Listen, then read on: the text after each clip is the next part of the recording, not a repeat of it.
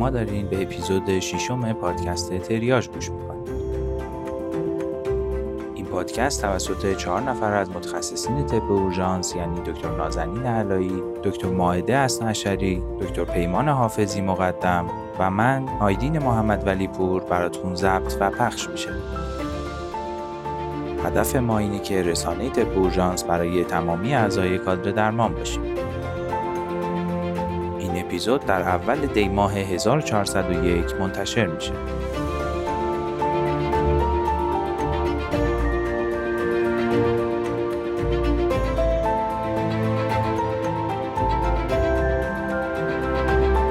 سلام همونطور که خودتونم می‌دونید اپیزود آذر ماهمون رو با وجود اینکه کاملا آماده شده بود به احترام شرایط فعلی منتشر نکردیم واقعیتش اینه که وقتی یه متخصص اورژانس باشی و هر روز و هر لحظه تلاش کنی تا آدما رو از دهن مرگ به هر مصیبتی که شده بیرون بکشی ارزش جون آدما رو بهتر از هر کس دیگه ای حس می‌کنی و دیدن مرگ و عذاب آدما برات سختتر میشه. واسه همین برای ما واقعا یکی از سختترین دورانهای زندگیمون داره سپری میشه. تو این شرایط تولید محتوا مخصوصا جوری که بتونه شاد و مفرح و جذاب هم باشه خیلی سخته که نتیجهش رو تو سرد شدن جامعه پادکست فارسی هم داریم می‌بینیم. ولی چون این پادکست برامون خیلی با ارزشه و شنونده هامون هم برامون خیلی عزیزن تصمیم گرفتیم دوباره شروع به انتشار منظم پادکستمون کنیم. تا حداقل با این کار بتونیم کمی به جامعه زخم دیده درمانمون کمک کنیم و نشون بدیم زندگی برای ما هنوز هم جریان داره و این پادکست یکی از چیزای خوبیه که می‌تونه بهمون تو گذر از این شرایط کمک کنه.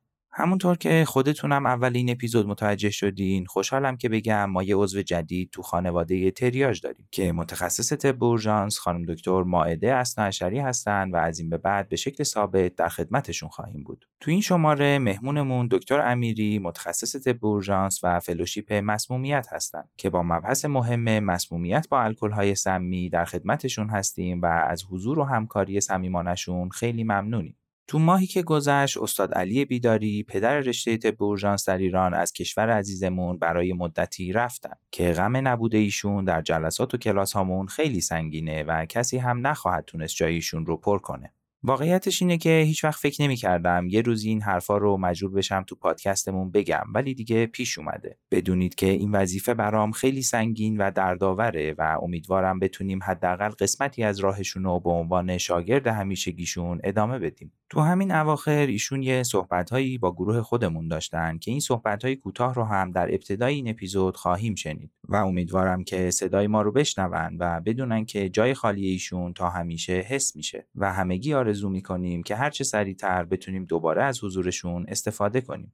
برای کسایی که مثل من اعتیاد به شنیدن پادکست دارن دوست دارم دوتا از پادکست های پزشکی که در حال حاضر هم در حال انتشار مرتب اپیزودهاشون هستن رو معرفی کنم یکیشون پادکست امیپکست هست که توسط تعدادی از متخصصین ایرانی در آمریکا از روی پادکست بسیار معروف و موفق ایم رپ ساخته میشه و دیگری پادکست لیمفوپاد هست که توسط دوست عزیزم مهزیار در حال انتشاره می‌تونید هر دوی این پادکست ها رو در پلتفرم های مختلفی که دارید به همین پادکست گوش می‌دید هم پیدا کنید و برای تمامی این دوستان عزیزمون هم آرزوی موفقیت دارم. باید بدونید که ضبط و انتشار پادکست کار بسیار سخت و طاقت فرساییه و همونطور که تو منیفست پادکست تریاج هم در موردش صحبت کردیم ما هیچ وقت وابستگی به گروه یا دانشگاه خاصی نخواهیم داشت و به شکل مستقل در حال انتشار این پادکست هستیم اصلی ترین حامیان ما شنوندگان عزیزمون هستند. بنابراین ازتون خواهش می‌کنم اگر که از این پادکست لذت می‌برید می‌تونید برای حمایت از ما اون رو به تمام کسانی که ممکنه از شنیدن پادکست مثل شما لذت ببرن معرفی کنید. امیدوارم حوصلتون با شنیدن صدای من تو این مقدمه نسبتا بلند سر نرفته باشه و دعوتتون می‌کنم که اپیزود ششم پادکست تریاج رو گوش کنید.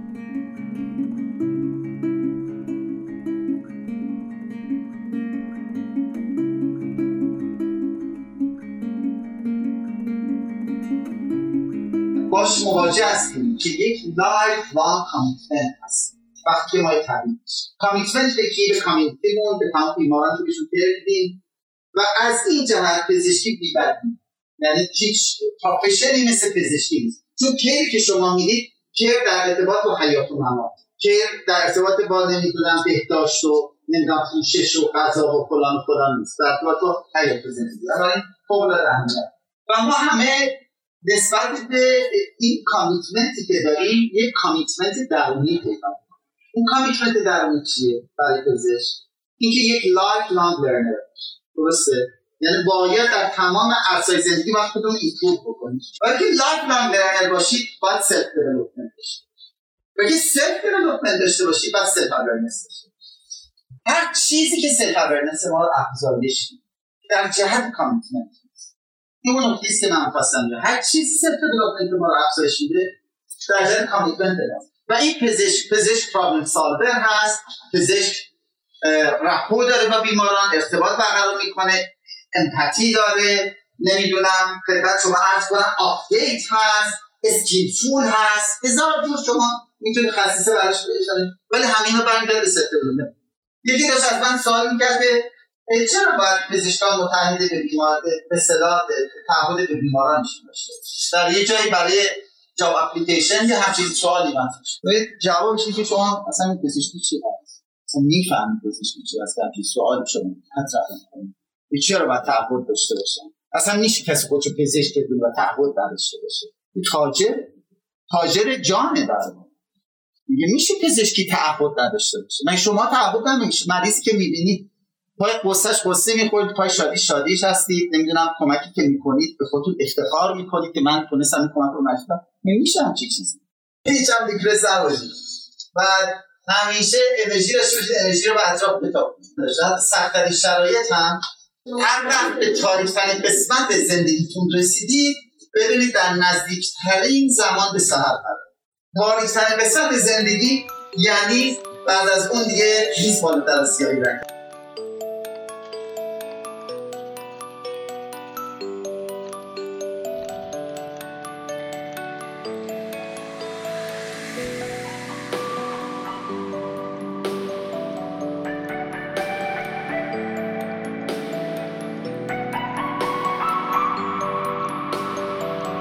تو قسمت معرفی کیس به جای اینکه یک بیمار خاص رو براتون معرفی بکنیم من و دکتر ولیپور تصمیم گرفتیم یکی از شیفتای سخت رو براتون تعریف بکنیم. واقعیتش اینه که دکتر حافظی یه ویژگی که اورژانس داره اینه که شما اصلا نمی‌دونید که قرار با چی روبرو بشید و در واقع معلوم نیست اصلا چه بلایی قرار سرتون بیاد توی شیفت. یه روز ممکنه 5 6 تا بیمار قلبی داشته باشید یه روز ممکنه 5 6 تا بیمار ترومایی داشته باشید. من خودم یکی از دلایلی که اصلا اورژانس رو انتخاب کردم این تنوعی بود که توی شیفتاش داره. برای من حداقل فکر کنم اگه اینجوری نبود توی شیفتا حوصله‌ام سر می‌رفت. حالا بریم ببینیم که چه شیفت سختی گذرونده بودید. البته این تنوع یه مقدارم همراه با استرس هست. یعنی شما قبل از اینکه می‌خواین وارد شیفت بشین یه مقدار استرس دارین. دقیقا به خاطر همین چیزی که شما نمی‌دونین قراره با چی مواجه بشین. بیمارستانی که من اون روز شیفت بودم شیفت صبحش بودم یه سانتر تروماست و ساعت 8 صبح تا 8 شب اونجا کشیک بودم. از ساعت 8 صبح تا 12 ظهر اینطور برنامه ریزی شده بود که من تنها بودم و پزشک متخصص اورژانس دیگه ای با من شیفت نبود و در واقع بعد تمام بیماران رو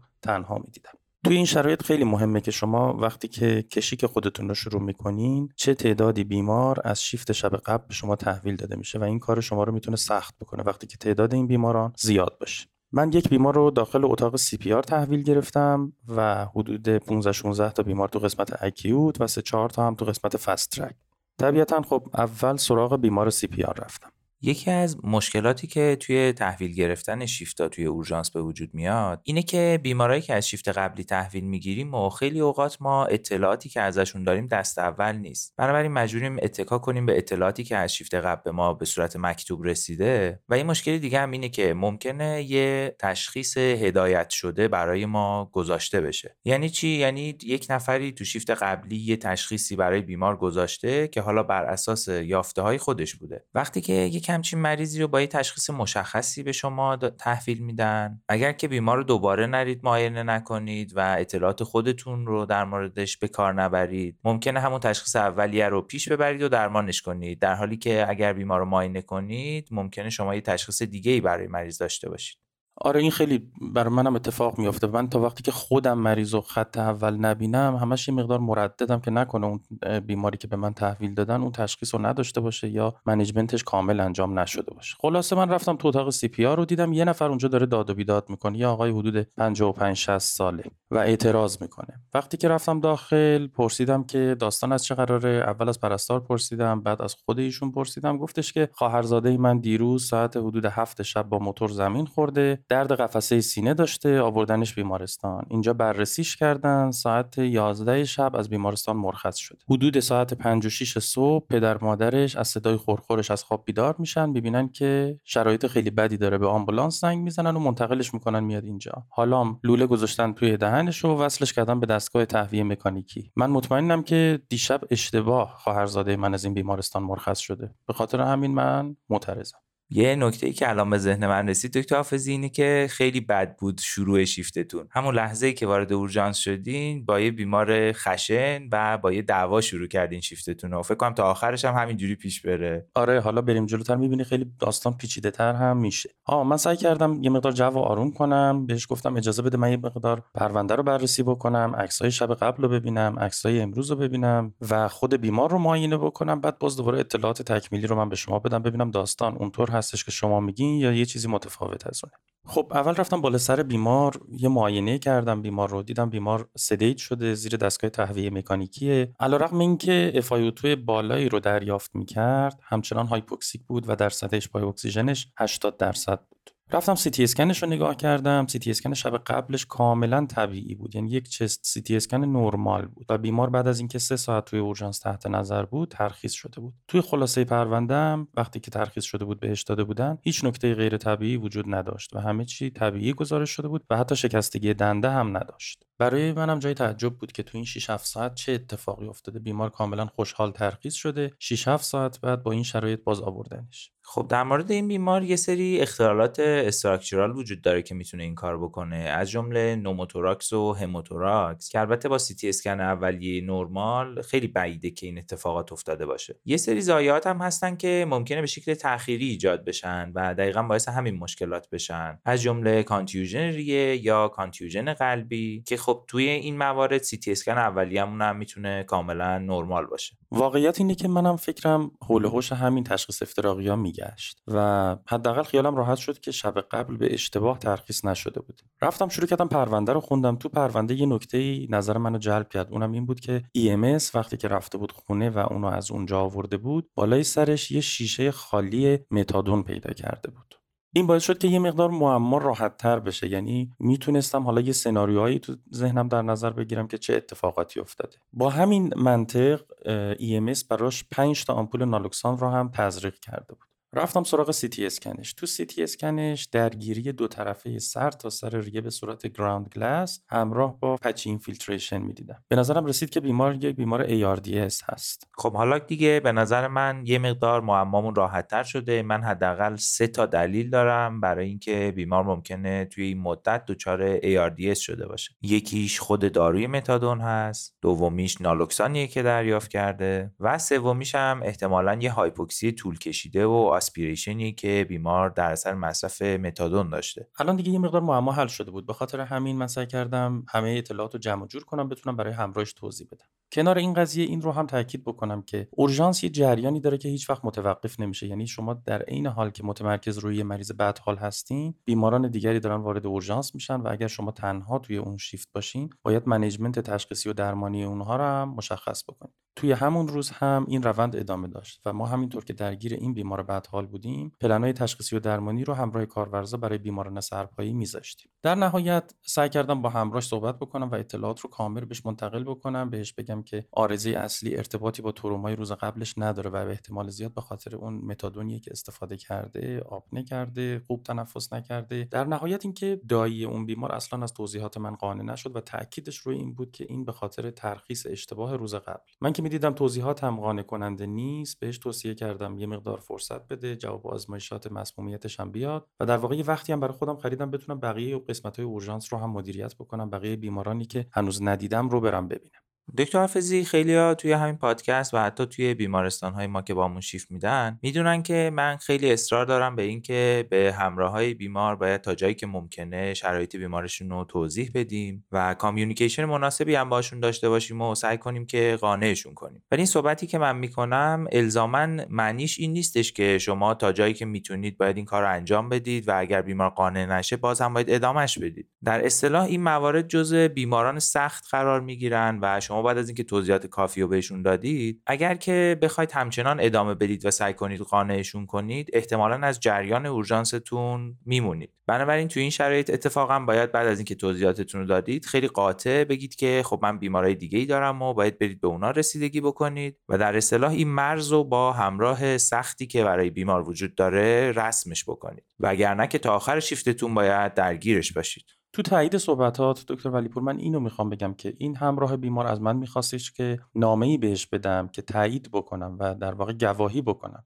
که دیروز بیمار درست ترخیص شده و این مشکل بیمار ارتباطی به ترومای دیروزش نداشته که از نظر قانونی با اینکه من می‌دونستم این قضیه هست و ارتباطی با ترومای دیروزش نداشت لزومی نداشت من این نامه رو بهش بدم. خلاصه کارم که تموم شد سرمو بلند کردم دیدم 7 تا مریض سرپایی وایسادن همه پرونده به دست که ما بریم تعیین تکلیف بکنیم که هر کدوم باید ترخیص بشن یا چه کاری براشون انجام بشه. بهشون گفتم خواهش می‌کنم رو صندلی بشینین تا اینکه من بیام دونه دونه شما رو توی اتاق معاینه ببینم. یکیشون دیدم اصلا نمیره. گفتم تو چرا نمیری گفتش که من ادرارم گیر کرده یا همین الان سوند منو می‌ذاری یا من اورژانس رو روی سر همتون خراب می‌کنم. خلاصه من دیدم که داستان یه جوری نیستش که من بتونم این بیمار رو معطل نگه دارم. فاصله سعی کردم با وسایلی که تو اتاق CPR وجود داشت سوندش رو گذاشتم و احتباس ادراریش برطرف شد. اتفاقا تو همین اپیزودم یه مبحث کوتاه در ارتباط با سونداژ ادراری در احتباس ادراری در بخش آموزش برعکس دارم که توصیه می‌کنم که همکاران گوش بکنن از اونجا که دستم آزاد شد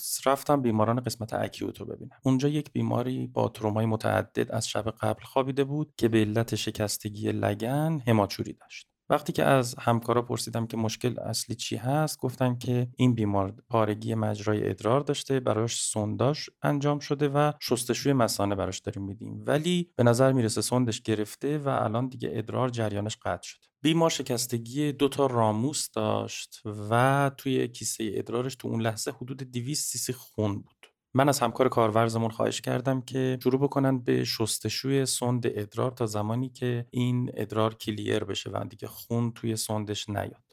توی شکستگی های لگن مخصوصا شکستگی های راموس ممکنه که مجرای ادراری هم آسیب ببینه که خب یکی از درمان های اصلیش درمان کانزرواتیو و اصولا باید سند فولی برای بیمار بذاریم تا جریان ادرارش برقرار بشه و صبر بکنیم که مجرا بهبود پیدا بکنه. ولی اینکه ادرار نداشت بیمارمون یه مقدار برای من عجیبه که حالا دوست دارم در موردش بعدا اگر اطلاعات بیشتری داشتیم بهم توضیح بدید. آره آیدین توضیحاتت خیلی خوب بود. به این بیمار برمیگردیم. منتها دو تا بیمار هنوز من مرخص نکرده بودم که باز من صدا کردن گفتن تو قسمت acute ی بیماری از دیشب مونده که همه ترخیصش کردن الا اورژانس. بیا اینو مرخص کن. رفتم دیدم یک آقای حدودا 65 ساله با سابقه cancer پاروتید. که یه مقدار زیادی از صورت و فکش resection روش انجام شده بود و صورتش کاملا دفرمه بود. گفتن از محل زخم جراحی خونریزی داشته که pack شده هموگلوبینش پنج بوده سه واحد خون گرفته و از سرویس جراحی و از سرویس اونکولوژی خودش هم ترخیص بشده پانسمانش رو بررسی کردم دیدم یه مقدار خون روشن پشت پانسمانش هست. به اضافه اینکه بیمار علیرغم اینکه سه واحد خون دریافت کرده همچنان پیله. ضربان قلبش 110 تا بود و واقعیت این که من اصلا جرئت نکردم این بیمار رو مرخص بکنم. به همکارای پرستار گفتم یه مقدار صبر بکنین من بقیه بخش رو مسلط بشم بیام این بیمار رو بیشتر ارزیابی بکنم. چون فکر می‌کنم هنوز شرایط لازم برای ترخیص شدن رو نداره. دکتر حافظی در مورد ترخیص بیماران از اورژانس من می‌خواستم چند تا نکته بگم که الان شما یه کوچولو بهش اشاره کردید. یکی از مشکلاتی که ما داریم توی ترخیص بیماران اینه که افراد خیلی زیادی زینفن توی ترخیص. ممکنه مشاوره های مختلفی برای بیمار گذاشته شده باشه و همه اون مشاوره ها بیان بیمار رو ترخیص کنن و از سرویس خودشون بگن که نیاز به اقدام اورژانسی براشون وجود نداره. از اون طرف خب مشخص بخش شلوغه و هرچی بخش خلوتتر بشه کار پرستاریمون هم راحتتر میشه. اگر بقیه سرویس ها مرخص کنن احتمالا پرستارای عزیزمون هم ترجیح میدن که بیمار رو شما مرخص بکنین. ولی اینو باید بدونیم که ترخیص بیمار از اورژانس اصولا نباید از طرف کسی به شما القا بشه یا induced discharge در اصطلاح نباید داشته باشیم. اینکه مثلا چهار تا سرویس مختلفی که برای بیمار مشاوره انجام دادن همشون مریض رو ترخیص کردن و حتی همراهان بیمار یا پرستارایی توی اورژانسمون ممکنه که شما رو تشویق بکنن به ترخیص. اینا هیچ کدوم نافی مسئولیت حرفه‌ای شما نیست و باید بدونید که ترخیص بیماران از اورژانس بر عهده خود شماست و مسئولیتش هم بر عهده شماست. واقعیتش اینه که توی این بیمار خاص با توجه به هموگلوبین پنجش و دلیل اینکه این هموگلوبین پنج به دنبال خونریزی در واقع ایجاد شده اگه منم مریض رو می‌دیدم و با در واقع یه تاکیکاردی 110 تا احتمالا مرخصش نمی‌کردم در حالت کلی باید بدونیم که اگر دلیلی برای اختلالات علائم حیاتی بیمار وجود نداره و یا اینکه ما متوجه نشدیم این دلیلش چی هست و یا اینکه متوجه نشدیم این دلیل آیا قطع شده یا نه نباید بیمارا رو مرخص کنیم. مثلا اگر بیماری بود که به دنبال علائم آنفولانزا مراجعه کرده بود تبدار بود و تاکیکاردی 110 تا داشت خب ما می‌تونیم اینو کاملا توجیه کنیم با علائم بیمارمون و بگیم که این تاکیکاردیش هم طبیعیه و تا وقتی که بیماری فروکش نکنه این تاکیکاردی ممکنه وجود داشته باشه. ولی تو بیماری که با خونریزی اومده تاکیکاردی یک نشانه اختار مهم به نظر می‌رسه. خیلی اوقات ما به بچه ها میگیم که بیمارانی که دارید مرخص می‌کنید باید پی او بشن یعنی بتونن خوراکی مصرف کنن و همینطور out of bed بشن یعنی بتونن پاشن راه برن یه کارای نرمالی که همیشه انجام میدن روزمره رو بتونن انجام بدن. خیلی ها فکر می‌کنن که اینا کلمات نمادینی هستن و فقط برای اینکه توی note ترخیصمون بذاریم از اینا استفاده می‌کنیم. در حالی که واقعیت اینه بیشتر بیمارانی که ما از اورژانس داریم مرخص می‌کنیم میرن خونهشون و اصولا باید بتونن که کارهای روزمرهشون رو انجام بدن. پس این یک معاینه screening خیلی خیلی مهم هست که یک بیماری بتونه مصرف خوراکی داشته باشه و بتونه راه بره و کارهای روزمرهش رو انجام بده. ولی این موضوع که ما اینو اصلا به شکل یک معاینه نمی‌بینیم بر من ناراحت کننده است و توصیه می‌کنم شما هم اگه بیمارتون از این به بعد مرخص می‌کنید حتما این قضیه رو مد نظر داشته باشید. خب نکات خیلی خوبی رو توی ترخیص مرور کردیم که مطمئنا توی کار بالینی خیلی به درد همکاران می‌خوره. خلاصه من برگشتم شروع کردم باز دوباره مریضای سرپایی دیدن. توی این مرکزی که ما کار می‌کنیم یه چیزایی مثل laceration های سر و صورت و اندام و تنه و pulled elbow و نمی‌دونم ankle sprain و اینا چیزای خیلی روتینیه که ما تون تون مریضا رو می‌دیدیم و مرخص می‌کردیم تا اینکه زنگ اتاق CPR به صدا در اومد. بلا فاصله رفتم تو اتاق CPR رو یه صحنه دیدم که یه مقدار غیر معمول و عجیب بود. یه آقایی کاملا هوشیار روی تخت EMS دراز کشیده بود و از درد فریاد می‌زد.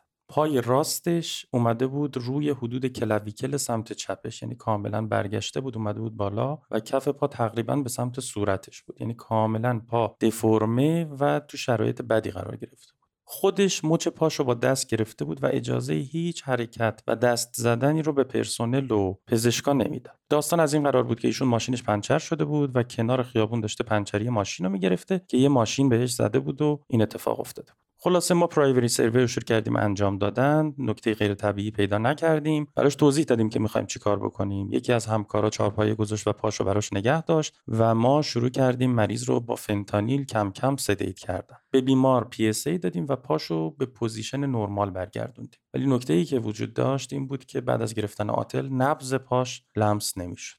و این نشون از اون بود که احتمال داشت یه آسیب عروقی عمده توی اندام تحتانی به دنبال این شکستگی ها اتفاق افتاده باشه. خب خیلی جالبه. یکی از نکاتی که ما توی اورژانس می‌بینیم صحنه هایی هستش که خیلی اوقات توی فیلم هم حتی دیده نمیشه. مثل همین مریضی که شما الان برام توصیف کردیم اینکه یه نفر کف پاشو خودش تو دستش گرفته باشه جلوی کلش واقعا بر من عجیبه. تصور کردنش هم سخته. ولی واقعیتش اینه توی اورژانس این چیزایی که ما حتی تصورش هم نمی‌تونیم بکنیم خیلی اتفاق میافتن. من وقتی برای بچه ها کلاس های راه هوایی داشتم یکی از قسمت های راه هوایی سخت جاییه که قسمت های مختلف صورت آسیب های شدید تروماتیک دیدن. برای اسلاید های این قسمت من یه سری عکس از تو اینترنت سرچ کرده بودم و گذاشته بودم که خیلی صحنه های بدی بودن و اصلا خودم خیلی نمی‌تونستم نگاهشون کنم. و واقعیتش اینه که هیچ وقتم فکر نمی‌کردم یه همچین مریضی به پست من بخوره. تا اینکه سال پیش تو چهارشنبه سوری تو همین مرکزی که دکتر حافظی الان دارن تعریف می‌کنن یهو همون اول شیفت یه بیماری برام اومد که دیگه ترس منو از این بیمارای مشکلات صورت و اینا ریخت. چون یه نارنجک دقیقا جلوی صورتش منفجر شده بود و تقریبا نصف صورتش از بین رفته بود. یعنی جوری بود که اصلا شما نمی‌تونستین تشخیص بدین که ایشون خانومن یا آقان.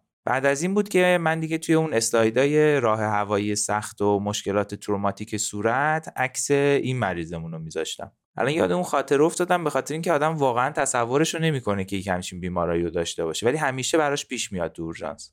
آره این دفرمیتی های خیلی شدیدی که توی اورژانس می‌بینیم امکان داره برای کسایی که یه مقدار تجربهشون کمتر باشه استرزا باشه. اتفاقا در مورد این دفرمیتی اندامی که شما گفتین یکی از نکاتی که وجود داره اینه که تو این شرایط شما قبل از اینکه هر گونه گرافی داشته باشید و بدونید که شکستگی توی کجا اتفاق افتاده برای اینکه بتونید معاینتون رو بهتر پیش ببرید و بقیه کارهای درمانی و تشخیصی بیمار بهتر پیش بره نیاز دارید که جا اندازی انجام بدید. تو این شرایط باید بدونید که هیچ نیازی به گرافی قبل از جا اندازی وجود نداره و بعد از پی مناسب شما می‌تونید این دفرمیتی ها رو توی اورژانس قبل از گرافی ها اصلاح کنید که هم به درد بیمار کمک می‌کنه هم به پیشبرد پروسه تشخیصی و درمانی بیمار بعد از این خیلی کمک خواهد کرد. بسیار عالی. تو این فاصله ای که من داشتم برای بیمار آتل می‌گرفتیم و نبض پاشو چک می‌کردیم کارورزی که مسئول شستشوی مسانه اون بیمار بود باز دوباره اومد پیش من و گفت من هر چی سرم می‌زنم توی مسانه برای شستشو فقط یه کمی خون میاد. هیچ ادراری نمیاد. چیزی که به ذهنم رسید گفتم بگو از اتاق عمل برات یه سند سراح بیارن اون سند رو خارج کن. احتمالا سندش خیلی باریکه زود لخته می‌گیره. سند رو عوض کن با یه سند سراح مجدد شروع کن شستشو دادن. اونم رفت قافل از این که داستان چیز دیگه ای بود. از اتاق CPR اومدم بیرون و خوشبختانه متخصص اورژانس ساعت دوازدهمون اومده بود و شروع کرده بود به ویزیت بیماران و من یه مقدار دیگه وقتم آزاد رفتم تو قسمت acute باز دوباره نظرم جلب شد به اون بیماری که پاروتیدش رو برداشته بودن و خونریزی داشت از ناحیش رفتم جلوتر دیدم پشت پانسمان حجم زیادی از لخته های خون روشن هست و بیمار باز دوباره خیلی pale ه. همچنان tachycard بود. یه مقدار پانسمان رو عقب زدم دیدم قسمتی از گاز داخل اون سوراخی هستش که ازش خون میاد. گاز که خارج کردم خون با شدت از سوراخ شروع کرد بیرون اومدن. فاصله انگشتم رو وارد اون سوراخه کردم چون اگه این کارو نمی‌کردم حجم زیادی از خون تو چند ثانیه از اونجا خارج می‌شد. و مطمئن بودم که این خونریزی خونریزی شهریانی. چون هم با شدت خارج می‌شد هم روشن بود. همینطور که انگشتم داخل اون سوراخ بود تخت و هل دادیم و بردیم اتاق سی پی آر می‌دونستم که این کار من نیست. شریان تو عمق بود و احتمالا یک شریان حیاتی بود. گفتم شماره جراح رو برام بگیرن و سعی کردم باهاش تلفنی صحبت بکنم. گفتم این همچین اتفاقی افتاده و ازش خواهش کردم که بیاد و داخل اتاق CPR مریض رو ببین به فاصله پنج دقیقه جراح هم تو اورژانس حاضر شد. با هم مریض رو بررسی کردیم و اون گفت تنها راهی که می‌تونیم انجام بدیم اینه که این سوراخ رو پر بکنیم. البته جفتمون می‌دونستیم که این درمان درمان قطعی نیست فقط و یه کار موقت. ایشون یه گاز دور پنس پیچید و وارد اون سوراخ کرد و پنس رو خارج کرد و گاز اونجا باقی موند و خونریزی به صورت موقت کنترل شد و قرار شد که بیمار رو اعزام بکنیم برای انجام مشاوره جراحی عروق. بلافاصله به ذهنم رسید که ما یک مشاوره جراحی عروق دیگه هم داریم. همون مریضی که شکستگی متعدد اندام تحتانی داشت و نبضش لمس نمی‌شد. و بنابراین به نظرم رسید که این دوتا بیمار رو با هم اعزام بکنم بیمارایی که تحت عمل جراحی های وسیع قرار گرفتن مثل resection هایی که توی صورت انجام میشه یکی از عوارض خیلی مهمشون اگر که خونریزی روشن شریانی دیده باشیم فیستول هایی هستش که به شریان های حیاتی تو اون منطقه ممکنه راه پیدا کرده باشه. چیزی که در مورد این بیمار برامون تعریف می‌کنید به نظر می‌رسه که یه فیستولی مثلا به یه شریان حیاتی مثل کاروتید اتفاق افتاده. این موضوع یکی از مهمترین مباحث رو توی اورژانس تشکیل میده که ما بتونیم عوارض وخیم و اورژانسی عملهای مختلف رو در بیمارانمون تشخیص بدیم. البته در مورد درمانهای دارویی هم همچین عوارضی رو ما باید بتونیم که تشخیص بدیم. حالا دکتر حافظی من برام کنجکاوی ایجاد شد که ببینم اون بیماری که داشتیم مثانه‌اش شستشو می‌دادیم چی شد آخرش؟ اتفاقا بعد از اینکه دستم یه مقدار از این بیمار باز شد بلافاصله برگشتم سراغ همون بیمار ببینم سند سراحش رو گذاشتن برای شستشو یا نه. کارورزی که داشت این کار انجام می‌داد به من گفتش که از وقتی که شروع کردم با این سند سراح شستشو دادن علاوه بر اینکه ادراری خارج نمیشه اسکروتوم بیمار هم کاملا متورم شده و این مثل یک پتک خورد توی سر من. چه دلیلی داشت که ما این شستشوی مثانه scrotumمون متورم بشه؟ لباسو که کنار زدم و نگاه کردم دیدم scrotum حدود 10 سانت 15 سانت بزرگ شد و کاملا شبیه یه hydrocele شده بود و به نظر می‌رسید توش پر از آب بیمار همچنان از احساس احتباس بسیار شدید شکایت می‌کرد. بلافاصله بردمش اتاق احیا. یه پروب سونوگرافی گذاشتیم روی شکمش دیدیم وای مثانه تا حد ناف پره و با کمال تعجب دیدم که انتهای سوند اصلا داخل مثانه نیست و در داخل لگنه. یه همون نکته ای که من همون اولش هم داشتم اشاره می‌کردم بهش اینکه وقتی سوند گذاشتیم ولی ادرار نداریم باید یه ذره شک بکنیم به تشخیصمون. وقتی که یه بیماری دچار شکستگی لگن شده مخصوصا توی anterior لگن این اتفاق افتاده باشه یکی از تشخیصهای خیلی مهممون آسیب به مجرای ادراریه که می‌تونه complete باشه یا incomplete باشه. یکی از اصلی ترین درمان های این کار اینه که ما سوند فولی بذاریم و مجرا رو secure کنیم و جریان ادراری برقرار بشه. حالا وقتی جریان ادراری برقرار نمیشه ما باید یه مقدار شک بکنیم که نکنه این فولی که ما گذاشتیم اصلا داخل مثانه نرفته. نکته که شما ازش استفاده کردید و تو اورژانس به راحتی می‌تونیم ازش استفاده بکنیم سونوگرافیه. می‌تونیم سریعا با سونوگرافی نگاه کنیم ببینیم که بالون فولیمون داخل مثانه قرار داره یا نه. و اگر قرار نداشته باشه احتمال اینکه از داخل پارگی مجرای complete ی که ایجاد شده خارج شده باشه و مثلا توی لگن باشه بیشتر میشه. که به نظر می‌رسه توی این بیمار هم همین اتفاق افتاده. هرچند که مشکل خاصی معمولا برای بیمار ایجاد نمی‌کنه مگر اینکه ما یه پارگی مثانه ای داشته باشیم که اون پارگی مثانه هم به داخل پریتوئن راه داشته باشه. چون پارگی مثانه هم دو مدل یکی extraperitoneal ه و یکی intraperitoneal که انواع extraperitoneal درمانهاشون محافظه کارانه است ولی انواع intraperitoneal احتمالا نیاز به جراحی دارن. خب بیشک بیمار miss شده بود. در واقع ما تشخیص نداده بودیم که چه اتفاقی افتاده و همواره فکر می‌کردیم که این سوند ادراری ما داخل مثانه است در صورتی که داخل لگن بود همونطور که آیدین توضیح داد. و من دیگه مطمئن بودم هر سوند دیگه هم از مجرا بذاریم داخل مثانه نمیشه چون احتمالا یه false tract ایجاد شده بود و همون سوند ما رو میفرستاد می‌رفت داخل لگن. بنابراین من خواهش کردم که یک دونه Cystocath برای من بیارن. Cystocath یک جور کاتتر suprapubic ه که شما وقتی که مثانه کاملا پر باشه به راحتی می‌تونین از بالای سمفیز پوبیس وارد بکنین و برین مثانه بالونش رو باد بکنید و در واقع یه سوند برای بیمار می‌ذارین ولی از ناحیه suprapubic ش در نهایت به سختی از اتاق عمل یه Cystocath پیدا شد و برای من آوردن و تحت بی‌حسی موضعی از بالا پوست و باز کردم و فرستادم رفت داخل مثانه و ادرار با شدت تخلیه شد و حدود 2.5 لیتر ادرار از مثانه بیمار خالی شد و بیمار به خواب رفت. به نظر می رسید که این مثانه بمب از شب قبل تا به شدت آزارش داده بود و الان به یه آرامشی رسید. بلافاصله با center اورولوژی تماس گرفتم و گفتم که بیمار رو از نظر disposition نظرشون چیه. اونا هم گفتن که اون کاری که باید انجام می‌شده انجام شده و شما می‌تونید بیمار رو مرخص بکنید و فردا سرپایی بیاد درمانگاه اورولوژی برای تکمیل اقدامات درمانیش. خب دکتر حافظی من فکر کنم که یکی از شیفتای خیلی عجیب غریبی رو که داشتید برامون تعریف کردید و واقعا بهتون خسته نباشید میگم. مجدد چون می‌دونم از روش گذشته. تو این مدت با وجود این همه بیمار سخت و پیچیده که داشتید طبیعتا بیمارای سرپایی خیلی خیلی زیادی رو هم ویزیت کردید و تعیین تکلیف کردید. برای جنبندی این شیفت سخت و عجیب غریبتون من می‌خوام بپرسم که آخرش چه بلایی سر این چهار تا بیمار مهمی که ما صحبت کردیم افتاد؟ یعنی یکی اون بیماری که اولش ARDS داشت و دیروز مرخص شده بود. دومیش همون بیماری بود که سند فولیش ازش ادرار خارج نمی‌شد. سومی اون بیماری بودش که احتمالاً فیستولی به یکی از شریانهای حیاتی توی سر و گردنش داشت. و چهارمی هم اون بیماری بود که با مچ پا تو دستش توی بغل کلویکلش اومده بود و نبزم نداشت. آره واقعا شیفت خیلی سنگین و سختی بود و عاقبت بیمارا اینطوری شد. مریضی که دچار پارگی مجرا شده بود و ما دیر تشخیص داده بودیم فرداش رفت سانتر اورولوژی و خوشبختانه مجراش ترمیم شد. مریضی که کنسر پاروتید داشت و فیستول شریان کاروتید به سطح پوست داشت رو فرستادیم سانتر دارای جراحی عروق ولی متاسفانه فرداش توی اون مرکز به علت اینکه امکان جراحی براش مهیا نبود با توجه به بیماری زمینه متاسفانه فوت شد. بیماری که زیر ونتیلاتور بود تست متادون متادونش مثبت اومد منتقل شد به بخش ICU پنج روز توی بخش ICU بود و خوشبختانه به صورت ناباورانه ای extube شد و شرایطش به حالت پایدار برگشت. بیماری که دچار شکستگی متعدد اندام تحتانی بود دچار پارگی شریان popliteal شده بود که به center جراحی عروق منتقل شد و خوشبختانه اون شریان ترمیم شد و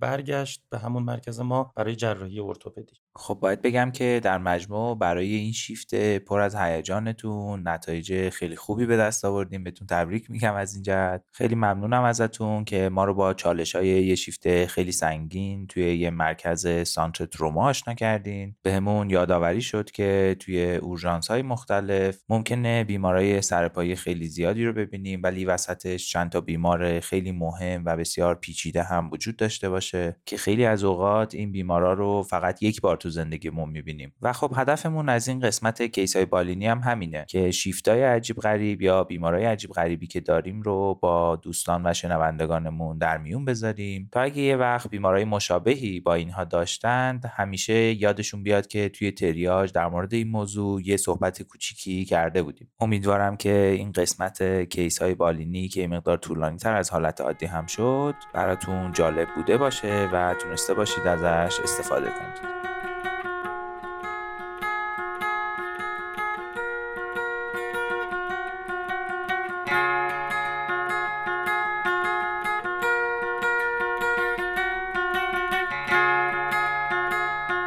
ادامه مبحث wound management به سراغ cleaning بافتی میریم که دو هدف رو دنبال می‌کنه. یکی کاهش تعداد باکتری ها و بنابراین کاهش ریسک عفونت و دیگری خروج particle ها و debris های بافتی که طولانی شدن مرحله التهابی و رشد باکتری ها رو موجب میشه. دو تکنیک برای cleaning بافتی وجود داره scrubbing و irrigation قبل از شروع این مراحل باید بیمار به آمادگی کامل برسه در واقع با توضیح فرایند و اینکه تلاش همه جانبه ای برای کم کردن درد بیمار حین این فرایند اتفاق میفته در از بین بردن ترس بیمار بهش کمک می‌کنیم. باید فرایند ترمیم در صورتی اتفاق بیفته که بیمار به صورت خوابیده باشه چون که احتمال fainting در بیماران زیاده. همراهان و دوستان بیمار می‌تونن در کنار بیمار باشن و حتی می‌تونن در گزارش حالت تهوع و سرگیجه بیمار به پزشک کمک کننده باشن ولی در تمام طول پروسه باید در کنار بیمار در حالت نشسته قرار بگیرن فردی که مسئول شستشو و بخیه زخمه باید عینک محافظ و دستکش داشته باشه تا از خطرات احتمالی دور بمونه. با توجه به اینکه مرحله cleaning نیاز به همکاری بیمار داره و واکنش طبیعی بیمار در برابر درد حاصل از cleaning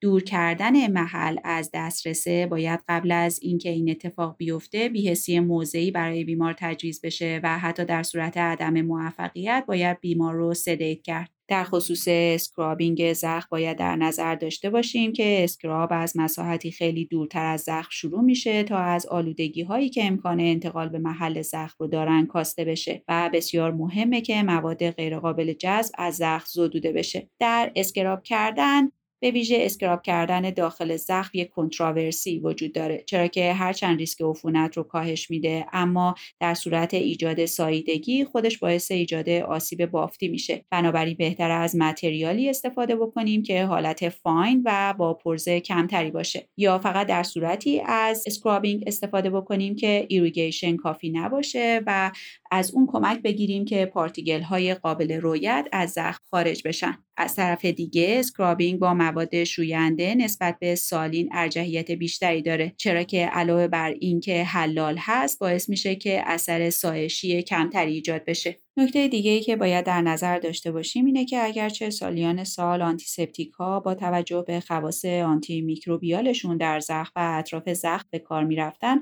اما تحقیقات نشون داده که توانایی اونها در از بین بردن باکتری ها با میزان آسیب بافتی مرتبطه. به همین ترتیب استفاده از بتادین 10 درصد با توجه به آسیبزا بودنش برای برخی از بافت ها بهتره که در داخل زخم به کار برده نشه. اما در صورت رقیق کردن اون و رسوندن اون به محلول یک درصد به نظر می‌رسه که برای شستشو بی خطر باشه. بعد از بررسی تکنیک scrubbing به سراغ irrigation میریم. irrigation در خصوص بیشتر زخم مورد نیازه و شامل جریان ثابتی از مایع که حالا می‌تونه normal saline و یا آب شیر باشه بر روی سطح زخمه. این مرحله به هیدره شدن زخم خروج debris هایی که در عمق هستند و بهبود دیده معاینه کننده و کاهش ریسک عفونت کمک می‌کنه. باید در نظر داشته باشیم که خیسانده کردن زخم با saline یا مایع antiseptic منسوخ شده و حتی میزان باکتری در زخم رو افزایش میده و دیگه پیشنهاد نمیشه نکته دیگه ای که وجود داره همونطور که گفتیم irrigation برای بیشتر زخم ها مورد نیازه اما در زخم هایی که low risk، highly vascular و uncontaminated در قسمت صورت و سر هستن می‌تونه انجام نشه. نکته دیگه ای که وجود داره در صورتی که irrigation با آب شیر و یا saline ی که گرم هست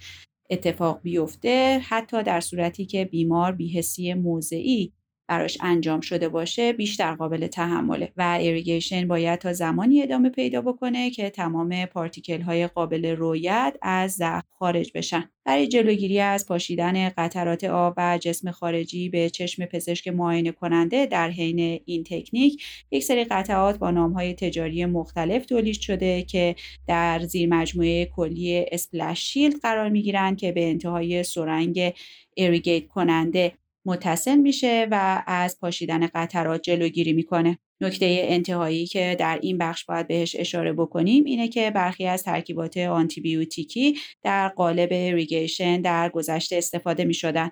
مثل آمپیسیلین، نئومایسین، باسیتراسین، پولیمیکسین، تتراسایکلین، پنیسیلین، کانامایسین و سفالوتین. اما تحقیقات support ی از موثر بودن اونها روایت نمی‌کنه و در پروسه استاندارد جایگاهی ندارن. به این ترتیب این مبحث رو در اینجا پایان میدم و در اپیزودهای بعدی به سراغ تکنیک های مورد نیاز برای کلوژر زخم ها میریم.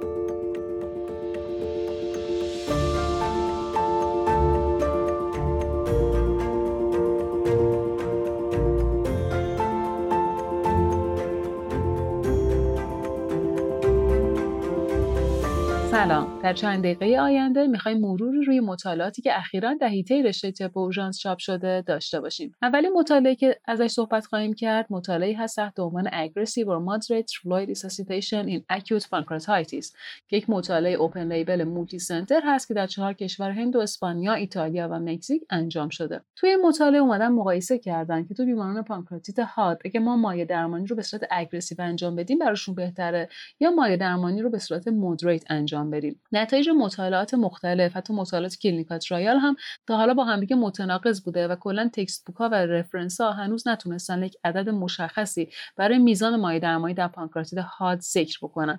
حالا اصلا اهمیت مایع درمانی در پانکراتیت از کجا میاد؟ چرا در گذشته خیلی تاکید بر روی این بود که بهتر ما مایع درمانی رو به صورت aggressive و با حجم زیاد انجام بدیم؟ این اهمیت از اونجایی میاد که مطالعات حیوانی نشان دادن که hypoperfusion پانکراس با احتمال بیشتر نکروز در ارتباطه که ممکنه بشه این مسئله رو با مایع درمانی حل کرد. در واقع پس به این دلیل هست که در گذشته خیلی تاکید زیادی بوده که ما بهتر مایع درمانی رو به صورت aggressive انجام بدیم. از طرفی خب مایع درمانی aggressive هم یه سری خطراتی داره. حالا اینا اومدن توی مطالعه چیکار کردن؟ اومدن همه بیماران بالای 18 سالی که بر اساس تقسیم بندی revised Atlanta تشخیص پانکراتیت حاد براشون گذاشته شده بود رو وارد مطالعه کردن. همه این بیماران افرادی بودن که دردشون از 24 ساعت گذشته بیشتر طول نکشیده بود و تشخیصشون هم تو همین 8 ساعت گذشته براشون گذاشته شده بود. کلا در طی دوره انجام مطالعه 676 تا بیمار کاندید وارد شدن به مطالعه بودن که بعد از اینکه اومدن معیارهای خروج رو اعمال کردن 249 تا بیمار باقی موندن. این 249 تا رو اومدن randomize کردن 122 تا در گروه aggressive و 127 تا در گروه moderate سرم تراپی قرار گرفتن. تو گروه aggressive اومدن تو دو ساعت اول. 20 cc per kg bolus مایع بهشون دادن و بعد مایع درمانی رو با سرعت 3 cc per kg per ادامه دادن. اون گروهی که moderate بودن اومدن اینطوری بهشون مایع دادن. اگه hypovolemic بودن یه 10 cc per kg bolus تو دو ساعت اول بهشون دادن. بعد نصف میزان aggressive یعنی 1.5 cc per kg per hour بهشون infusion سرم دادن. همشون هم از رینگر لاکتات بود. و اگر بیماران گروه moderate normovolemic بودن دیگه اون bolus رو دریافت نکردن و رفتن سراغ همون 1.5 cc per kg per بعد اومدن بیماران رو در checkpoint های خاصی در 3 ساعت 12 24 و 48 و 72 ساعت بعد از شروع مایع درمانی ارزیابی کردن ببینن که آیا نشانه هایی از overload مایع توشون دیده میشه یا نه. اگر نشانه هایی از overload مایع توشون دیده می‌شد حجم مایع درمانی رو کاهش می‌دادن یا اصلا میومدن مایع درمانی رو متوقف می‌کردن. به این صورت که در ساعت 12 24 48 72 ساعت. اگر بیماران همچنان hypovolemic بودن میومدن دوباره دوز bolus مجدد مایع بهشون می‌دادن و infusion رو با همون سرعت 3 سی per kg توی گروه aggressive ادامه می‌دادن. اگه output ادراریشون کمتر از نیم سی سی per kg per hour بود و یا اگه systolic blood pressure شون کمتر از 90 بود بازم bolus ها رو تکرار می‌کردن. اگه normovolemic بودن تو این checkpoint های 12 24 48 72 سرعت infusion رو 1.5 سی سی per per hour می‌کردن. و اگر بعد از 48 ساعت این بیمارا در گروه aggressive می‌تونستن مایع درمانی خوراکی رو تحمل کنن سرم رو قطع می‌کردن و میذاشتنشون روی مایع درمانی. در گروه moderate هم دقیقا مثل همون گروه aggressive اومدن تو 12 24 48 72 ساعت بررسیشون کردن.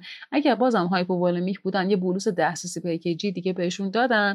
بعد رفتن سراغ همون 1.5 سی سی جی و اگر بعد از 24 ساعت می‌تونستن مایع درمانی رو تحمل کنن به صورت خوراکی میومدن سرم رو قطع می‌کردن و مایع درمانی خوراکی بهشون می‌دادن. بعد اومدن همه حالا اون outcome های اولیه و ثانویه‌شون اومدن تو این بیمارا ارزیابی کردن. outcome اولیه این بود که آیا پانکراتیت شدید یا متوسط رو به شدید توی این بیماران اتفاق میفته یا نه. outcome ثانویه هم این بود. آیا organ failure ای عوارض local ی اتفاق میفته توی این بیماران یا نه؟ همچنین طول مدت بستری در آی و همچنین روزهای بستری در آی رو اومدن اندازه‌گیری کردن تعداد بیمارانی که در اونها SIRS اتفاق افتاد اینا هم اومدن در هر کدوم از این checkpoint ها بررسی کردن. خب safety outcome شون هم چی بود؟ safety outcome شون این بود که آیا fluid overload اتفاق میفته یا نه؟ efficacy outcome هم اینطوری بود. نتایج مطالعات اینو نشون داد که هیچ تفاوت معناداری بین دو تا گروه از نظر اتفاق افتادن پانکراتیت شدید یا رو به شدید وجود نداشت. به این صورت که در گروه aggressive 22 ممیز یک درصد توشون پانکراتیت شدید یا پانکراتیت متوسط رو به شدید اتفاق افتاد و در گروه moderate 17 ممیز 3 درصد اتفاق افتاد. از طرفی سایر اتفاقات هم با هم دیگه مرور بکنیم. organ failure در گروه aggressive 7 ممیز 4 درصد و در گروه moderate 3 ممیز 9 درصد اتفاق افتاد. local complication ها 20 ممیز 1 درصد در گروه aggressive و 16.5 درصد در گروه moderate اتفاق افتاد. respiratory failure هم 7 ممیز 4 درصد در گروه aggressive و 2 ممیز 4 درصد در گروه moderate اتفاق افتاد. پانکراتیت نکروزه هم 13 ممیز 9 درصد در گروه aggressive و 7 ممیز 1 درصد در گروه moderate اتفاق افتاد. در آنالیز کلی case ها میزان متوسط امتیاز PAN-PROMISE که هرچی بالاتر باشه نشون دهنده شدیدتر بودن علامت های بیماران بعد از 12 ساعت در گروه aggressive 23 بود و در حالی که در گروه moderate 13 بود. به صورت کلی میشه اینطوری گفت که نتایج این مطالعه نشون داده که سرم‌تراپی aggressive با افزایش خطر volume overload همراهه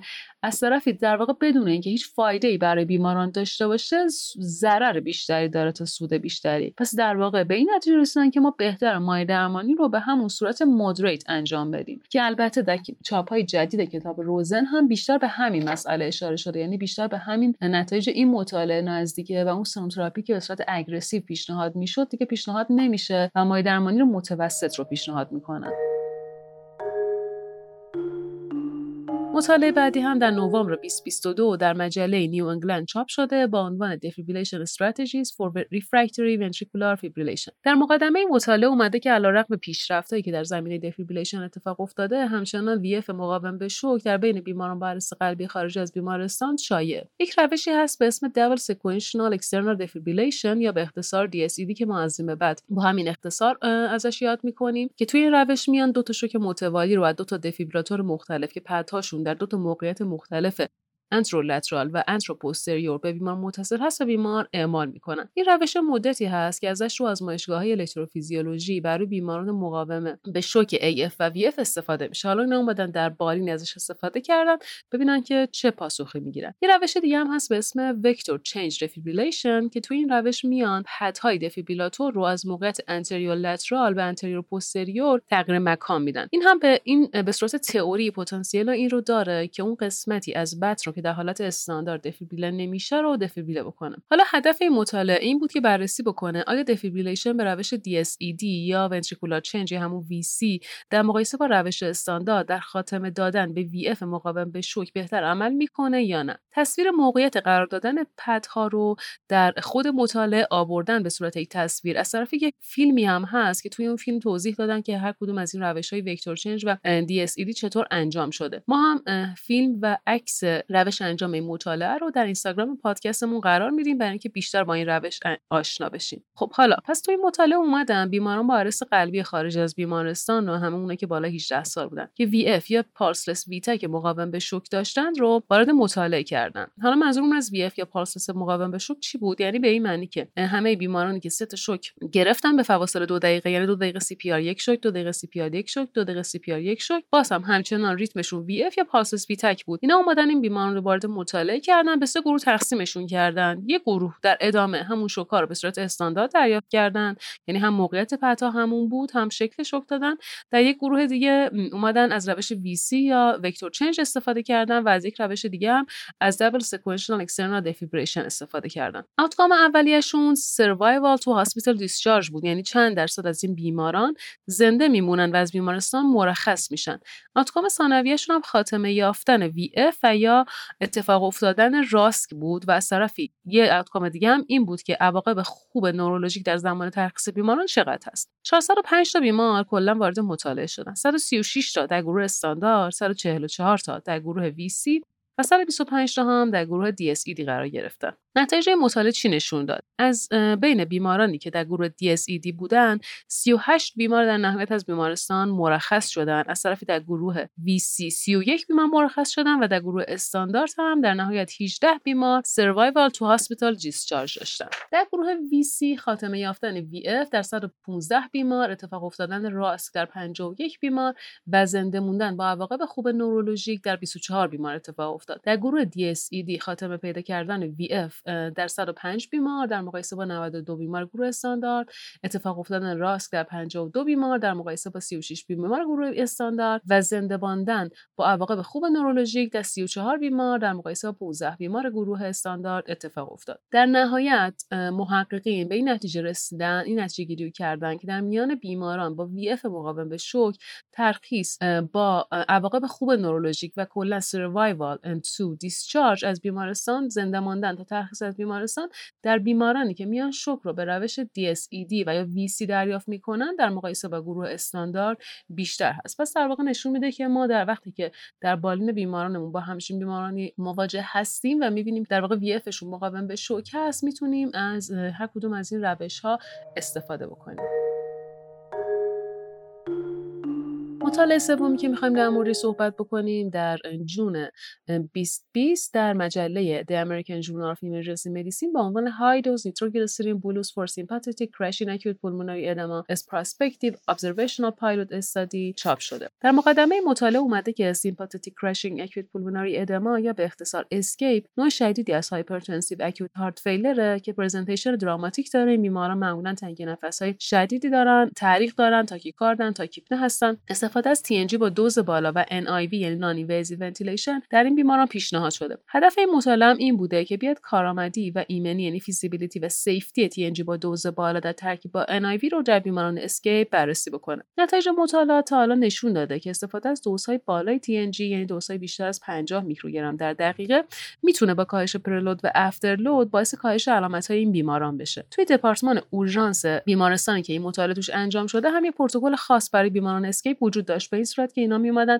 در این بیماران از TNG با دوز بالا و NIV همزمان استفاده می‌کردن. حالا تصمیم گرفتن بیان بر روی بیمارانشون که این پروتکل اجرا می‌کردن؟ یه مطالعه هم انجام بدن یه مطالعه observational prospective در سال 2019 انجام شد به هر بیماری که با distress تنفسی با شروع حاد کمتر از 6 ساعت همزمان با اون respiratory rate بیشتر از 30 تا crepitation coarse دو طرفه saturation کمتر از 90 درصد در هوای اتاق کمتر از 90 درصد با اکسیژن همراه با sympathetic surge شامل تحریک و تاکیکاردی و agitation و فشار خون بالای 160 100 به اورژانسشون مراجعه کرده بود رو وارد مطالعه کردن. بیمارانی که eligible بودن یعنی همه بیمارانی که می‌شد وارد مطالعه بشن و بهشون اومدن یک دوز bolus نیتروگلیسرین از 600 تا 1000 میکروگرم در عرض دو دقیقه دادن. به دنبال اون هم اومدن یک infusion شروع کردن باز هم با دوز بالای 100 میکروگرم در دقیقه. این دوزایی که داریم میگیم خیلی از دوزهایی که ما در حالت عادی در بیماران acute heart failure مون میدیم خیلی خیلی بیشتر از دوزی هست. هست که توی حالا کتابات پیشنهاد شده. بعد در واقع اون دوز اولیه نیتروگلیسرین هم که میمدن به بیماران می‌دادن بر اساس فشار خون اولیه‌شون بود.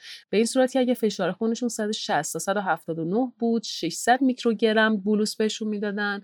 اگر 180 تا 199 بود 800 میکروگرم bolus بهشون می‌دادن. و اگر فشار خونشون بیشتر 200 بود 1000 میکروگرم بهشون دوز bolus می‌دادن. بعد هم میومدن infusion رو شروع می‌کردن. گفتیم با سرعت در واقع 100 میکروگرم در دقیقه هر 10 دقیقه فشار خون رو چک می‌کردن. اگه فشار خون افزایش پیدا کرده بود یا رو همون مونده بود میومدن دوز رو افزایش می‌دادن 20 میکروگرم در دقیقه. اگر فشار خون کاهش پیدا کرده بود میومدن این دوز رو کاهش می‌دادن. هر 10 دقیقه اومدن علامت ها رو چک کردن علامت حیاتی رو تا 6 ساعت. و بعد از اون هم هر یک ساعت تا 6 ساعت بعدی باز اومدن علامت حیاتی بیمارانشون رو چک کردن. همزمان هم حالا اومدن از یک point of care اولتراسونوگرافی در زمان بستری بیماران استفاده کردن اومدن ریه رو دیدن ببینن که حالا عوارض volume overload توش دیده میشه یا نه inferior vena cava و همچنین قدرت انقباض قلب رو بررسی کردن. عوارض اتفاق افتاده شامل اینکه چقدر این بیماران دچار کاهش فشار خون میشن رو هم ثبت کردن.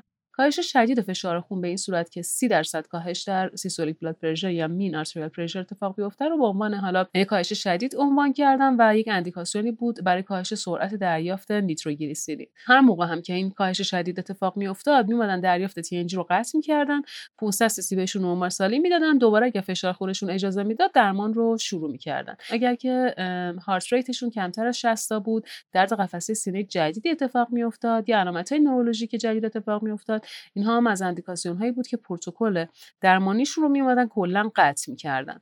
هدف اولیه primary objective این مطالعه این بود که گزارشی از قابلیت استفاده و ایمنی TNG با دوز بالا در ترکیب با NIV در بیماران SCAPE بدن. و هدف ثانویه‌شون هم این بود که میان گزارش بکنن که دوز متوسط bolus استفاده شده توی این بیماران چقدره دوز متوسط infusion استفاده شده در این بیماران چقدره و ارتباطش با فشار خون سیستولیک بیماران چطوریه. نتایج مطالعه حالا چی نشون داد؟ کلا 25 تا بیمار در طی مدت انجام مطالعه وارد مطالعه شدن. دوز bolus متوسطی که این بیماران دریافت کرده بودن 872 میکروگرم بود و همچنین هیچ گونه hypotension ی بعد از دریافت این دوز بالای bolus هم اتفاق نیفتاده بود. از طرفی در دو تا بیمار البته یک کاهش گذرایی در systolic blood pressure در حین دریافت infusion اتفاق افتاده بود که اونم خیلی مهم نبود و اومده بودن بهشون سرم داده بودن و خب قضیه حل شده بود و درمان رو دوباره ادامه داده بودن. یعنی در بین 24 بیماری که از اورژانس مرخص شدن در 11 بیمار در عرض 3 ساعت. علائم کاملا برطرف شده بود و باقی بیماران هم در عرض 6 ساعت علامتشون کاملا برطرف شده بود. مدت زمان متوسط بستری بیماران در اورژانس هم چیزی حدود 15 ساعت بود. در آخر محققان به این نتیجه رسیدن که پروتکل SCAPE یک درمان مؤثر در بیماران هست که با SCAPE در واقع مراجعه می‌کنن. یعنی استفاده از دوز TNG با دوز بالا در ترکیب با NIV می‌تونه یک روش مؤثر در بیمارانی باشه که با SCAPE به اورژانس مراجعه می‌کنن خب ما سه تا مطالعه رو بررسی کردیم و سعی کردیم مطالعاتی رو انتخاب بکنیم که برای شما در practice هم کاربرد داشته باشه. از بیمارانی باشه که در واقع ما زیاد اورژانس می‌بینیم. مثل مثلا همون میزان مایع درمانی در پانکراتیت یا اینکه در بیماران مقاوم به شوک VF و pulseless V-tach چه روش دیگه می‌تونیم استفاده بکنیم. و همچنین در نهایت هم بیمارانی که با acute heart failure و فشار خونهای بالا میان در واقع در تعریف SCAPE قرار می‌گیرن. بیایم از چه دوزی از TNG توشون استفاده بکنیم. با خیلی راحت بتونیم از دوزای بالای TNG توی این بیماران استفاده بکنیم. امیدوارم واقعا نتایج این مطالعات در practice بالینی شما به کارتون بیاد و ازش استفاده بکنید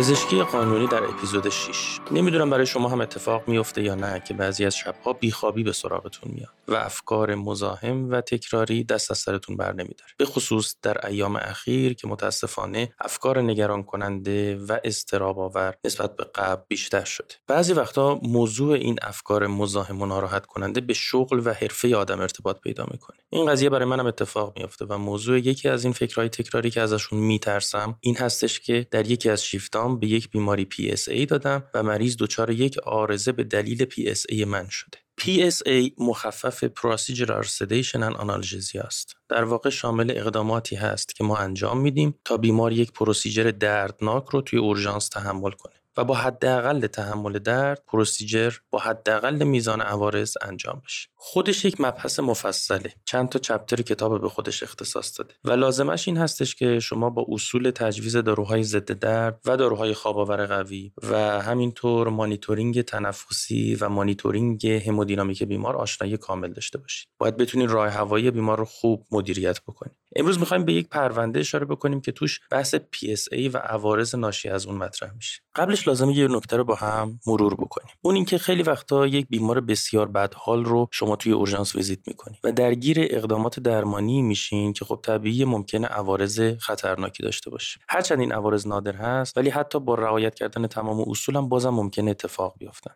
عوارض درمان رو خدمتتون میگم. ولی شما چاره جز انجام اونها ندارین چون می‌دونین که اگر این کار رو انجام ندین بیمار هزینه سنگین رو پرداخت خواهد کرد که ممکنه این هزینه جونش باشه. در واقع این آرزه نادر و خطرناک رو در برابر سودی که بیمار از اون می‌بره که نجات جونش هست برای خودمون می‌خریم.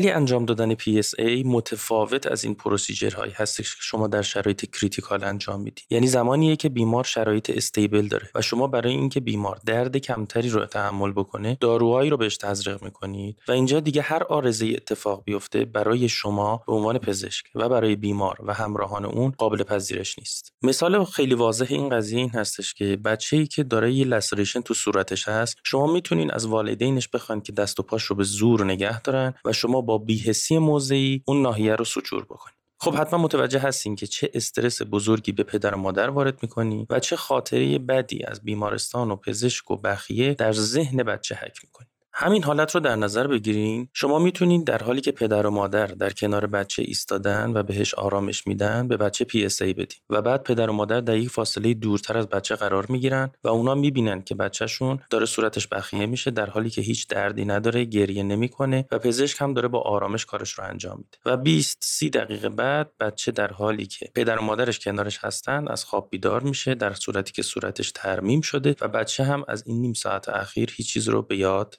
نمی درسته که این روند خیلی بهتره و هم بیمار و هم همراهاش و هم پزشک راحت تر هستن ولی یه نکته مهم پشتش هست و این نگرانی همواره وجود داره که اگر به هر دلیلی آرزه ناشی از PSA برای بیمار اتفاق بیفته پدر و مادر اون موقع از شما می‌پرسن. نمی‌شد این دارو رو بهش تزریق نکنی و بقیهش بکنی؟ فوقش یکم جیغ می‌زد دیگه. به همین خاطر هستش که ما متخصصین اورژانس برای توجیه همراه ها قبل از انجام PSA انتخاب بیمارای مناسب انجام PSA به روش درست استفاده از داروهای بجا و صحیح مانیتورینگ دقیق شرایط تنفسی و همودینامیک هین انجام پروسیجر همزمان با PSA و به اضافه اینکه مانیتورینگ دقیق بعد از پایان PSA خیلی باید حساس و دقیق عمل کنیم. فکر کنم مقدمه یه مقدار طولانی شد. بریم سراغ پرونده. توی یکی از شهرهای بزرگ از استانهای جنوبی کشور یه آقای 67 ساله رو به علت رفتارهای عجیب و غریب خوابالودگی و تب خفیف میارن اورژانس. توی بررسی اولیه دلیل واضحی برای کاهش سطح هوشیاری و تب بیمار پیدا نمیشه. سی تی اسکن مغزش طبیعی بوده پنل بیوشیمیش OK بوده منشأ ریوی و ادراری برای عفونت رد میشه. در نهایت متخصص اورژانس تصمیم می‌گیره با شک به CNS infection حالا مننژیت انسفالیت بیمار رو LP بکنه.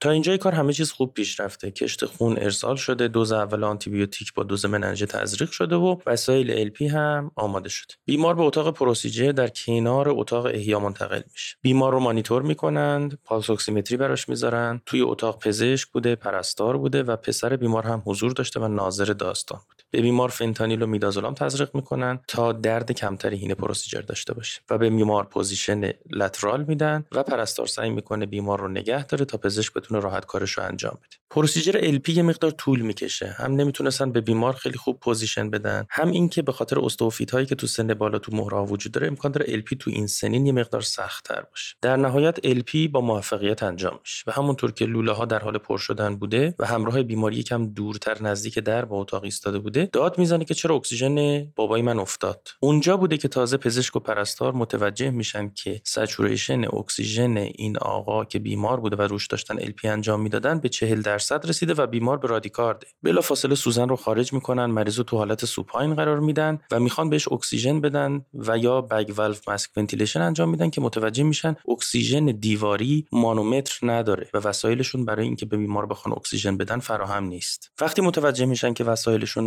ناقص هست بلافاصله مریض رو به اتاق احیا که چسبیده بوده به اتاق انجام procedure می‌برن. بلافاصله مانیتورش می‌کنن bag valve mask ventilation براش انجام میدن ولی متاسفانه همون وقفه کوتاه کافی بود که بیمار دچار ایست قلبی تنفسی بشه. مریض CPR میشه بعد از 15 دقیقه قلبش برمیگرده ولی متاسفانه هوشیاریش بر نمیگرده و در نهایت بعد از چند ساعت به بخش ICU منتقل میشه. و بعد از چند روز که در بخش ICU بستری بوده و هوشیاری هم تغییری نمی‌کنه متاسفانه فوت می‌کنه. همون فکر آزاردهنده ای که اولش صحبت کردیم اینجا دامن این پزشک و پرستار رو گرفت. توی فاصله ای که بیمار بعد از CPR به ICU منتقل میشه جواب مایع CSF هم آماده میشه. تعداد white BC 150 تا PMN 40 درصد RBC 80 تا پروتئین 180 و قند 95 در واقع احتمالا بیمار یک aseptic مننژیت یا همون مننژیت viral داشته. آدم خودش رو جای هر کدوم از افراد این پرونده همراه بیمار پزشک یا پرستار می‌ذاره می‌بینی که به شدت ناراحت کننده است. اینجاست که اون بحث ابتدایی ما مجدد پررنگ میشه. اگر PSA بدی و بیمار دچار عارضه بشه می‌تونن بگن کاش که دارو نمی‌زدی. فوقش یکم درد می‌کشید. و اگر PSA ندی میگن چرا یه داروی چیزی نمی‌زنی که این مریض درد نکشه. و توی جواب این ابهام می‌تونم دو تا نکته رو بگم. اول اینکه به بیمارا PSA ندین مگر اینکه با اصول و داروهاش کاملا آشنا باشید دوم اینکه برای اینکه بخواید به یک بیمار PSA بدین زمانی رو انتخاب بکنین که کلیه امکانات و شرایط توی بخشتون فراهم باشه. برای اینکه موضوع مشخص تر بشه مشکلاتی که توی این حادثه تلخ وجود داشته با همدیگه لیست می‌کنیم و ببینیم برای پیشگیری چه کاری می‌تونیم انجام بدیم.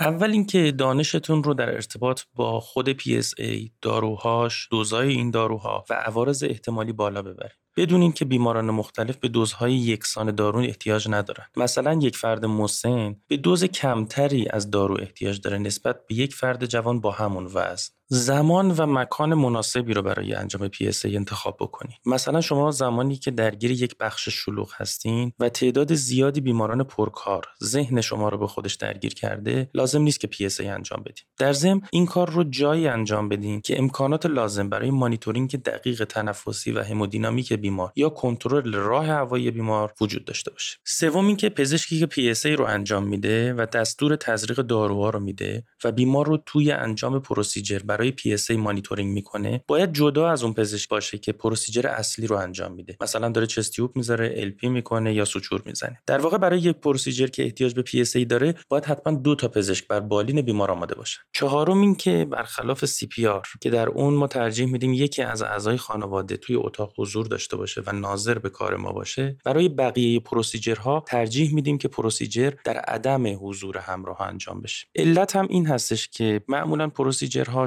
شامل صحنه‌های ناخوشایندیه که شما بهش عادت دارین ولی برای اون همراه نگران کننده و ناراحت کننده است. و حتی در خیلی از موارد پروسیجر داره خیلی خوب و راحت و روون انجام میشه. ولی چون این صحنه برای اون همراه ناراحت کننده است ممکنه توی کار شما دخالت بکنه. و علاوه بر اینکه امکان داره باعث سوء تفاهم بین تیم درمان و همراهان میشه می‌تونه تمرکز شما رو هم به هم بزنه. البته در ارتباط با این پرونده خاص همراه بیمار دخالتی در بروز عارضه نداشت. پنجم اینکه تمام procedure های غیر اورژانس نیاز به اخذ رضایت دارن. یعنی شما باید از بیمار رضایت بگیریم برای انجام procedure یا از همراهش. البته خب واضحه که رضایت گرفتن برای انجام PSA مسئولیت شما رو فقط برای مواردی کم می‌کنه که عوارض غیر قابل پیش بینیه مثل حساسیت دارویی. و اگر این عارضه ناشی از عدم نظارت کافی شما عدم در نظر گرفتن تمهیدات لازم و عدم رعایت اصول علمی باشه برای شما ایجاد برائت نمی‌کنه. نکته ششم این که عادت کنیم قبل از انجام هر procedure ضمن اینکه به همراه یا بیمار توضیح میدیم تمام تلاشمون رو می‌کنیم که کمترین عارضه حین انجام procedure ایجاد نشه. این توضیح رو هم میدیم که چه عوارض نادر و خطرناکی ممکن اتفاق بیفته. چون در بسیاری از موارد بعد از اینکه این عارضه نادر اتفاق افتاد همراه می‌تونن به شما بگن اگر این عوارض رو برای من توضیح داده بودی شاید من به شما اجازه نمی‌دادم که اصلا این procedure رو انجام بدی. ولی شما توضیحاتتون در ارتباط با این procedure و عوارض احتمالیش برای من کامل نبود. و نکته بسیار مهم هفتم هستش که ما متخصصین اورژانس PSA رو یاد می‌گیریم که procedure هایی که لازم داخل بخش اورژانس انجام بشه با حداقل میزان درد و استرس برای بیماران انجام بشه. و در واقع شما این مسئولیت رو ندارین که بیماران رو sedate بکنین که procedure های elective ی که قرار بعدا در داخل بخش توسط متخصصین دیگه انجام بشه در اورژانس انجام بشه. هرچند ما تو عالم همکاری بعضی وقتا بیمار رو sedate می‌کنیم تا اینکه کاری که قرار چند ساعت دیگه تو بخش انجام بشه تو اورژانس بشه و بیمار احساس راحتی بیشتری بکنه. مثلا در زمانی که بیمار تخت خالی براش توی بخش وجود نداره و یه procedure ی که قرار بعدا به صورت elective تو بخش انجام بشه ما کمک می‌کنیم که توی اورژانس انجام بشه تا در زمان معطلی کارش جلو بیفته در واقع. ولی این نکته رو از یاد نبریم که ما مسئول دادن PSA برای بقیه سرویس ها نیستیم. بنابراین در دادن PSA به بیماران توی قسمت انتخاب بیماران خیلی دقت باید بکنیم. ببینیم چه procedure ی قرار انجام بشه آیا این procedure اورژانس یا نه. مثلا یه خانم 70 ساله ای که دچار یک شکستگی هست توی ساعدش و انواع و اقسام بیماری های زمینه ای رو داره و قرار فردا بره به اتاق عمل دلیل نداره توسط یک متخصص اورژانس PSA داده بشه تا اینکه یه مقدار استخون دستش رو صافتر بکنن تا بتونن آتل بگیرن. و اگر عارضه اتفاق بیفته شما خودتون رو نخواهید بخشید. امیدوارم بحثی که امروز کردیم باعث بشه که شما توی PSA توی انتخاب بیمارا انتخاب داروها استفاده از دوز مناسب مانیتورینگ بیمار انجام procedure و بعد از انجام procedure دقت بیشتری بکنید.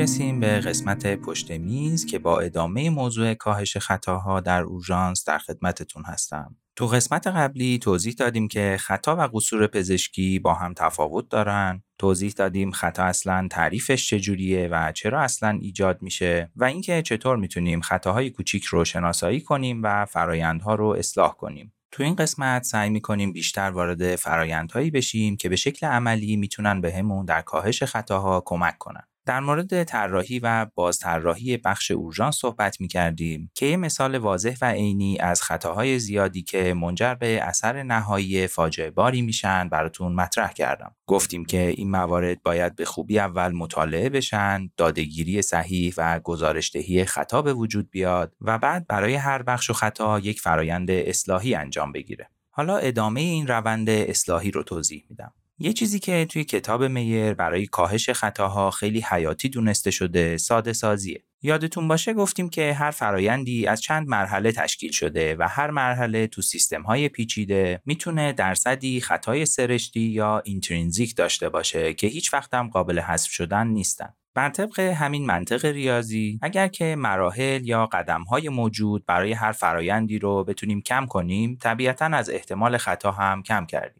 یه مثال برای این کار که همین الان هم در حال انجامه برای بیمارانیه که در سطح تریاج یک و دو قرار می‌گیرن و وارد اتاق CPR میشن. تو همچین شرایطی شما دیگه نیازی به ایجاد پرونده و مثلا وارد کردن داروها داخل سیستم بیمارستانی نداریم و هر دارویی که مورد نیازتونه بعدا می‌تونه وارد سیستم بشه و از داروخونه گرفته بشه. به جاش تمامی این فرایند جوری طراحی شده که با کمترین مرحله بیمار رو وارد پروسه تشخیص و درمان کنه. از این اصل کلی می‌تونیم در خیلی از فرایندهای اورژانس استفاده کنیم. مثلا کمتر کردن کاغذبازی های لازم برای تشکیل پرونده یا حتی پروسه ترخیص و تصویر برداری یه روش خوبه که می‌تونه فرایندها رو ساده تر کنه. یه مثال خیلی خوب دیگه برای ساده کردن مراحل ایجاد استوک داروها و وسایلیه که خیلی استفاده میشن و بعدا میشه از داروخونه دریافتشون کرد. این کار علاوه بر کاهش احتمال خطا می‌تونه تو افزایش فلوی اورژانس هم خیلی کمک کنه.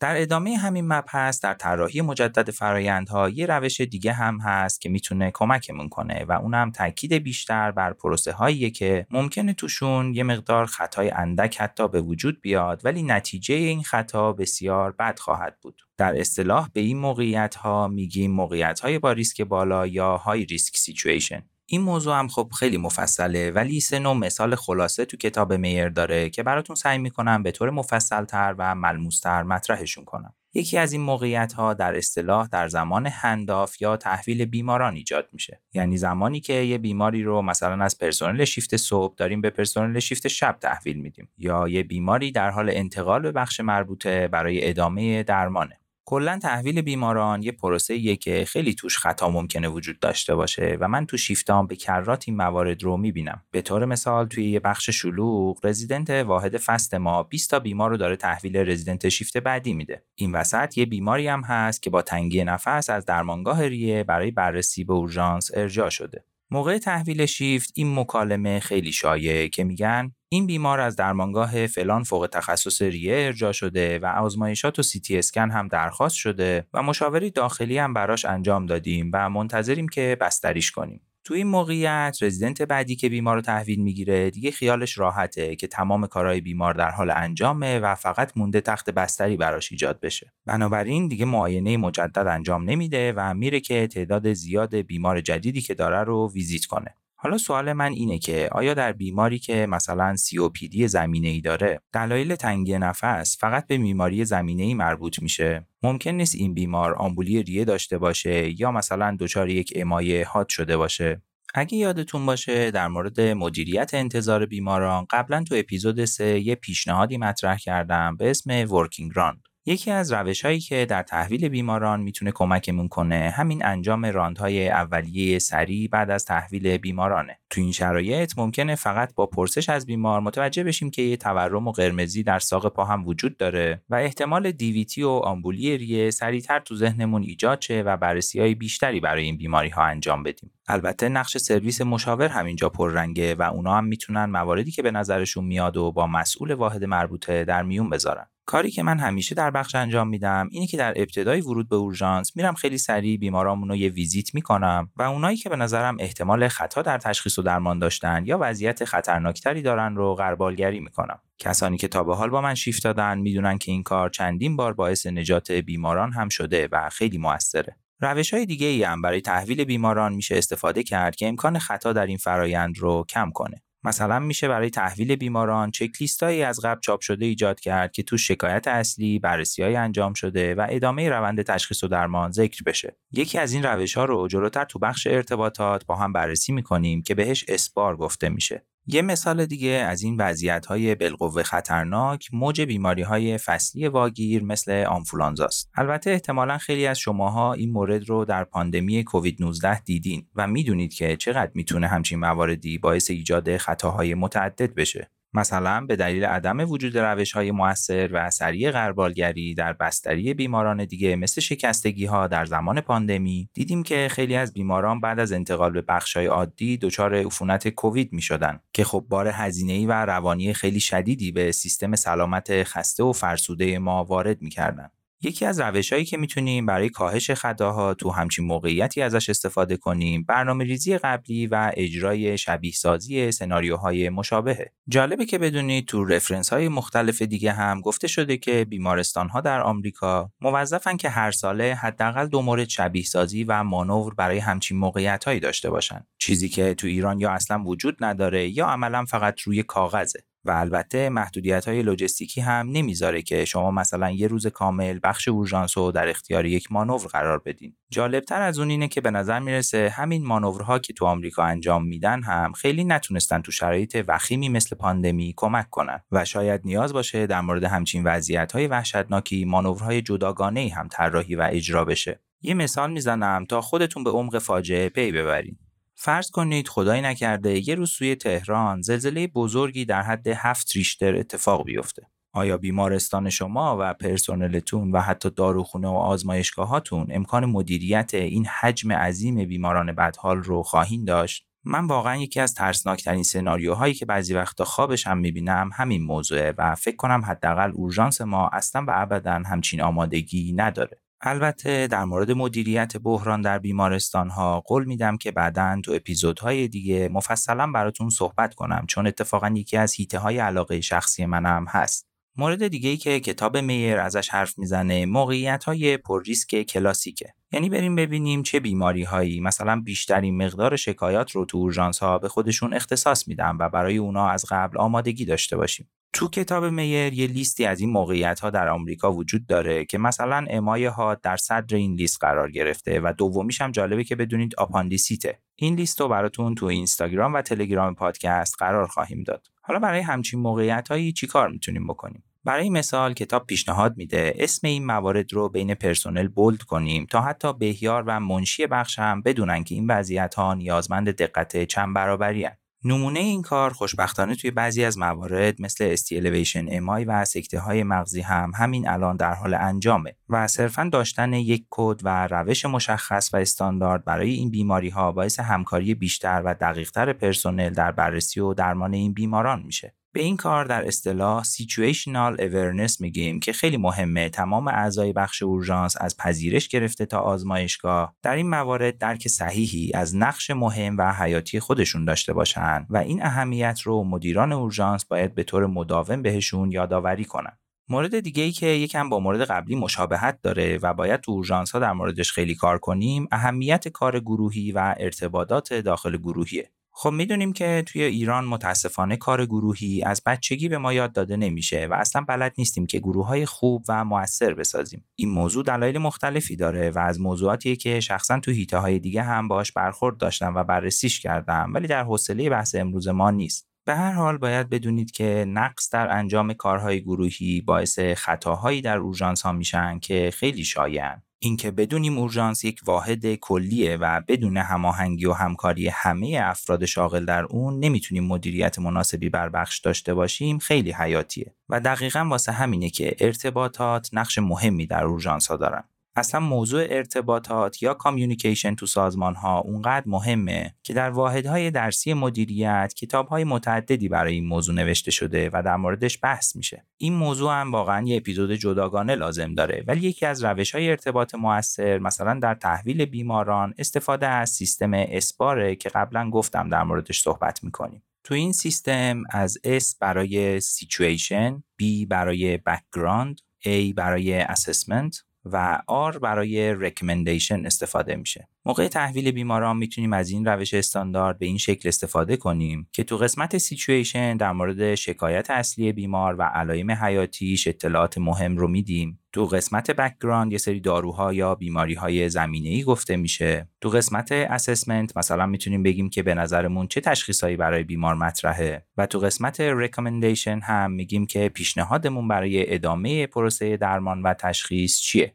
جالبه که تحویل بیماران توسط پرستارهای عزیزمون هم می‌تونه به همین روش انجام بگیره و اتفاقا توصیه میشه همه موقع تحویل بیماران از یه سیستم واحد استفاده کنن تا این داده ها از پرسنل مختلف بتونن به فرایند تشخیص و درمان کمک کنن. برای ارتباطات موثر و کار گروهی مناسب در سیستم های سلامت استانداردهایی مثل مد تیمز و تیم استپس هم وجود داره که خیلی مفصلن ولی قول میدم توی اپیزود دیگه در مورد این سیستم ها و روش استفاده از اونها براتون صحبت کنم. ولی تا اون موقع می‌تونید خودتونم یه سرچی در این مورد بکنید تا ببینید ارتباطات و کار گروهی اصول بسیار قوی مدیریتی دارن و کاملا علمی داره روشون کار میشه و شاید شما هم مثل من از دیدن این استانداردها هم حیرت کنید و هم لذت ببرید. یه مورد خیلی جالب برای کاهش خطاها افزایش قابلیت اعتماد یا reliability در سیستم های سلامته و جالبی که کتاب میر میگه برای این موضوع یه روش خیلی مهم اینه که سعی کنیم تا جایی که ممکنه کمتر فکر کنیم جمله ای که برای توصیف این موضوع استفاده می‌کنه اینه Think as little as possible احتمالا یکم از این جمله تعجب کردین و فکر می‌کنید که خب اگه فکر کردن تعطیل بشه که نمیشه تشخیص و درمان صحیح انجام داد. برای درک این موضوع باید یکم توضیح بیشتری راجع به فرایند تفکر در انسان بهتون بگم. روانشناس های شناختی فرایند تفکر انسان ها رو مطالعه کردند و به این نتیجه رسیدن که ما دو مدل اصلی تفکر داریم. تفکر سریع که اتوماتیکه و ناخودآگاه انجام میشه و تو خیلی از کارهای روزمره ازش استفاده می‌کنیم و تفکر کند که آگاهانه و با کنترل خودمون انجام میشه و بیشتر برای حل مسئله ها ازش استفاده می‌کنیم. البته این موضوع ریشه های تکاملی و فیزیولوژیک هم داره که دیگه براتون توضیحش نمیدم. ولی برای مطالعه بیشتر در این موضوع کتابی به اسم تفکر سریع و کند وجود داره که نوشته آقای دنیل کاممنه و به فارسی هم ترجمه شده که حتما توصیه می‌کنم بخونیدش. بعدا مطالعات بیشتری روی این موضوع انجام شد و الان سه مدل تفکر برای انسان مطرح می‌کنن که سومین طبقه بندی در واقع یه چیزی بین این دو تفکر قبلیه. تو این تقسیم بندی گفته میشه که انسان ها یک تفکر مهارت محور یا اسکیل بیست دارن که از نوع همون تفکر ناخودآگاهه و بیشتر بر اساس تشخیص یک الگوی تکرار شونده انجام میشه. مثال این نوع تفکر تو زندگی روزمرمون رانندگیه. شما موقع رانندگی خیلی از کارها رو بر اساس مهارتتون انجام میدین و اصلا پروسه فکری طولانی و سختی برای مثلا ترمز گرفتن اتفاق نمیافته. خطاهایی که توی این مدل تفکر اتفاق میافته بیشتر به دلیل به هم خوردن تمرکز و پرت شدن حواس فرده که دقیقا توجیه می‌کنه که چرا موقع رانندگی نباید از گوشی موبایل استفاده کنیم. تو پزشکی از این نوع تفکر وقتی استفاده می‌کنیم که علایم و نشانه های واضحی از یک بیماری وجود دارن و ما با تشخیص این الگو سریعا شروع به درمانش می‌کنیم البته تشخیص این الگوها هم نیاز به مهارت و تمرین داره و در طول زمان ایجاد میشه و اینم اهمیت تجربه در پزشکی رو بهمون به نشون میده. نوع دیگه تفکر دانش محور یا نالج بیسته. در واقع نمونه کاملی از یک تفکر خداگاه محسوب میشه و خیلی کنده و قدم به قدم با گرفتن اطلاعات سعی می‌کنه که یک مسئله رو حل کنه. ما معمولا از این نوع تفکر برای بررسی مواردی استفاده می کنیم که تا به حال باشون حتی مواجه هم نشدیم و می‌تونیم با مطالعه هرچه بیشتر مقالات و متون پزشکی این تفکر رو در خودمون تقویت کنیم. خطاها تو این مدل فکر کردن بیشتر در زمینه دانش ناقص یا تفسیر نادرست از یک مشکل اتفاق میافته. مثال همچین خطاهایی وقتیه که شما هنوز در مراحل اولیه تمرین پزشکی هستین و هنوز دانش کافی مثلا در زمینه تشخیص یک نوار قلب ST elevation MI رو پیدا نکردین. تو پزشکی این نوع تفکر رو وقتی استفاده می کنیم که علایم و نشانه ها مبهم هستند و باید برای رسیدن به تشخیص فکر کنیم و قدم به قدم و آهسته به یک تشخیص برسیم. این موضوع تو تشخیص بیماران پیچیده و نادر اهمیت خیلی بیشتری پیدا می‌کنه. نوع سوم تفکر قانون محور یا rule based ه که ترکیبی از دو نوع قبلی محسوب میشه. این نوع تفکر در واقع در شرایطی استفاده میشه که به شکل ناخودآگاه نمی‌تونیم اونا رو مدیریت کنیم ولی توی یه طبقه بندی تو ذهنمون قرار می‌گیرن که قبلا هم باشون مواجه شدیم. در واقع تو این مدل فکر کردن ذهن ما میگه وقتی X اتفاق افتاده باید Y رو انجام بدیم. برای رسیدن به این مهارت فکری نیاز به دانش و تجربه همزمان داریم. خطا تو این مدل تفکر وقتی اتفاق میفته که به دلیل شناخت نادرست از موقعیت از یک قانون اشتباه استفاده کردیم یا کلا اون قانون رو به درستی اعمال نکردیم. بهترین مثال برای این نوع تفکر تو پزشکی موقعیت هایی که استرس زیادی توشون وجود داره که خب تو اورژانس خیلی با این موارد مواجه میشیم. اتفاقا از این مدل فکر کردن به خوبی در طراحی الگوریتم هایی مثل ATLS و ACLS استفاده شده و می‌بینیم که خیلی هم موثر هستند برای اینکه از این روش در اورژانس هامون استفاده کنیم می‌تونیم الگوریتم ها و پروتکل های مختلفی برای شرایط متنوع از قبل بنویسیم و بر اساس اونها عمل کنیم. بر اساس این گفته ها حالا می‌تونید بفهمید که منظور ما از کمتر فکر کردن یعنی چی. در واقع توی اورژانس بهترین نوع فکر کردن اینه که شما بتونید هر دو نوع تفکر خداگاه و ناخداگاه رو با هم استفاده کنید. احتمالا متوجه شدین که اورژانسیا خیلی علاقه دارن که الگوریتم برای شرایط مختلف بسازن که دقیقا به همین دلیله و اتفاقا بسیار هم موثره. در نهایت دوست دارم یک نقل قولی از آقای لوسیان لیپ براتون بیارم. در ابتدا باید بگم که ایشون یکی از اولین افرادی بودند که وارد رشته فوق تخصصی جراحی اطفال شدن و 20 سال در این زمینه کار کردند. بعدش از کار بالینی خارج شدن و در حال حاضر یکی از برجسته ترین دانشمندان عرصه سلامت عمومی و ایمنی بیمار در دنیا هستند و همینطور استاد دانشکده سلامت عمومی هاروارد هم هستند. خیلی از مواردی که در مورد تفکر تو این اپیزود ازشون صحبت کردیم حاصل تحقیقات و نوشته های ایشونه. آقای لیپ یه مقاله تو سال 1994 با این عنوان منتشر کردن که تو Air is Human که ترجمه تحت لفظیش میشه انسان بودن برابر با خطا کردنه. ایشون میگن تمامی انسان ها به کرات دچار خطا میشن و هر سیستمی که بر کارایی بدون خطای انسان تکیه کنه تا همیشه محکوم به شکست خواهد بود. امیدوارم این جمله آخر که گفتم چکیده جالب و جنجالی از چیزی که تو این دوتا اپیزود براتون ارائه کردم رو بتونه به خوبی بهتون منتقل کنه.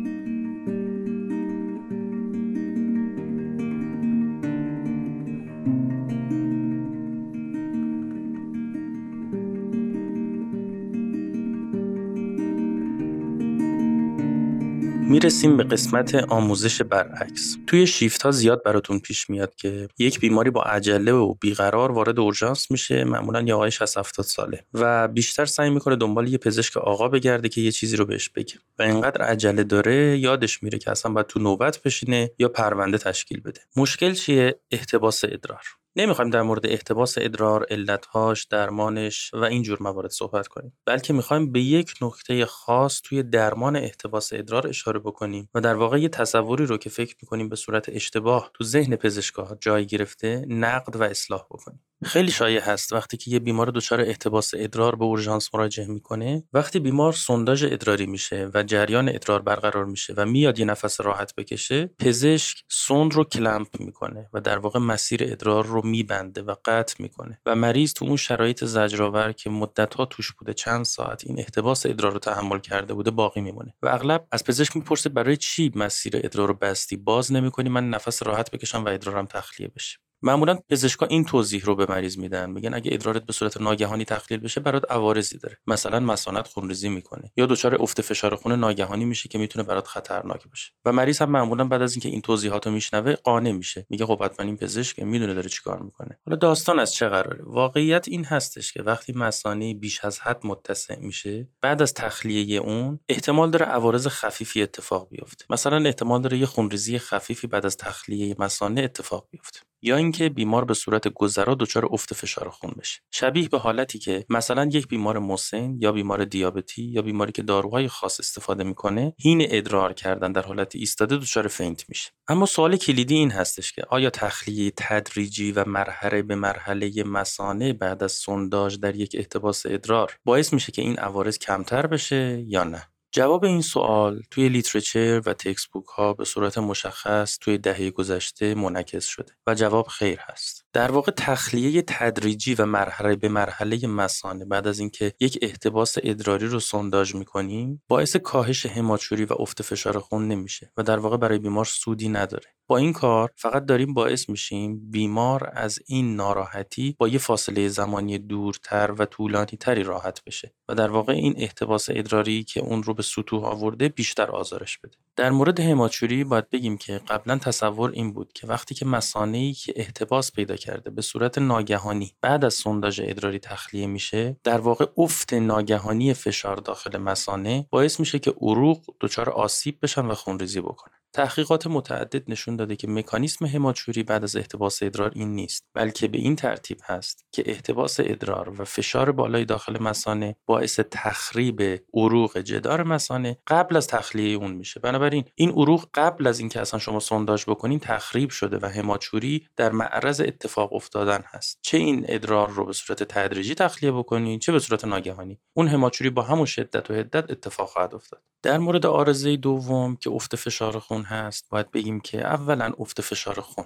در صورتی که ادرار به صورت ناگهانی تخلیه بشه بیشتر از محالتی نیست که شما به صورت تدریجی ادرار رو تخلیه بکنید. به علاوه اینکه شما سونداژ ادرار رو در حالتی انجام میدین که مریض در وضعیت سوپاین قرار گرفته. بنابراین افت فشار گذرا و خفیف معمولا ایجاد آرزه ای نمی‌کنه. به خصوص اینکه ما به بیمارا توصیه می‌کنیم بعد از اینکه سونداژ ادرار انجام شد یه چند دقیقه دراز بکشن و به صورت ناگهانی بلند نشن که باعث faint نشه بنابراین مشخصا تاکید می‌کنیم بار دیگری که یک بیمار احتباس ادرار داشتین و اندیکاسیون سونداژ ادراری و تخلیه ادرار داشت دیگه لازم نیست اونو clamp بکنیم و اجازه بدین ادرار به صورت ناگهانی و سریع تخلیه بشه و بیماری نفس راحتی بکشه و از شر این قضیه راحت شه. اینم از آموزش برعکس این اپیزود. همیشه این قسمت رو آیدین برای شما می‌گفت. این دفعه اجازه داد من براتون بگم. ازش ممنونم و امیدوارم که این مبحث به دردتون خورده باشه.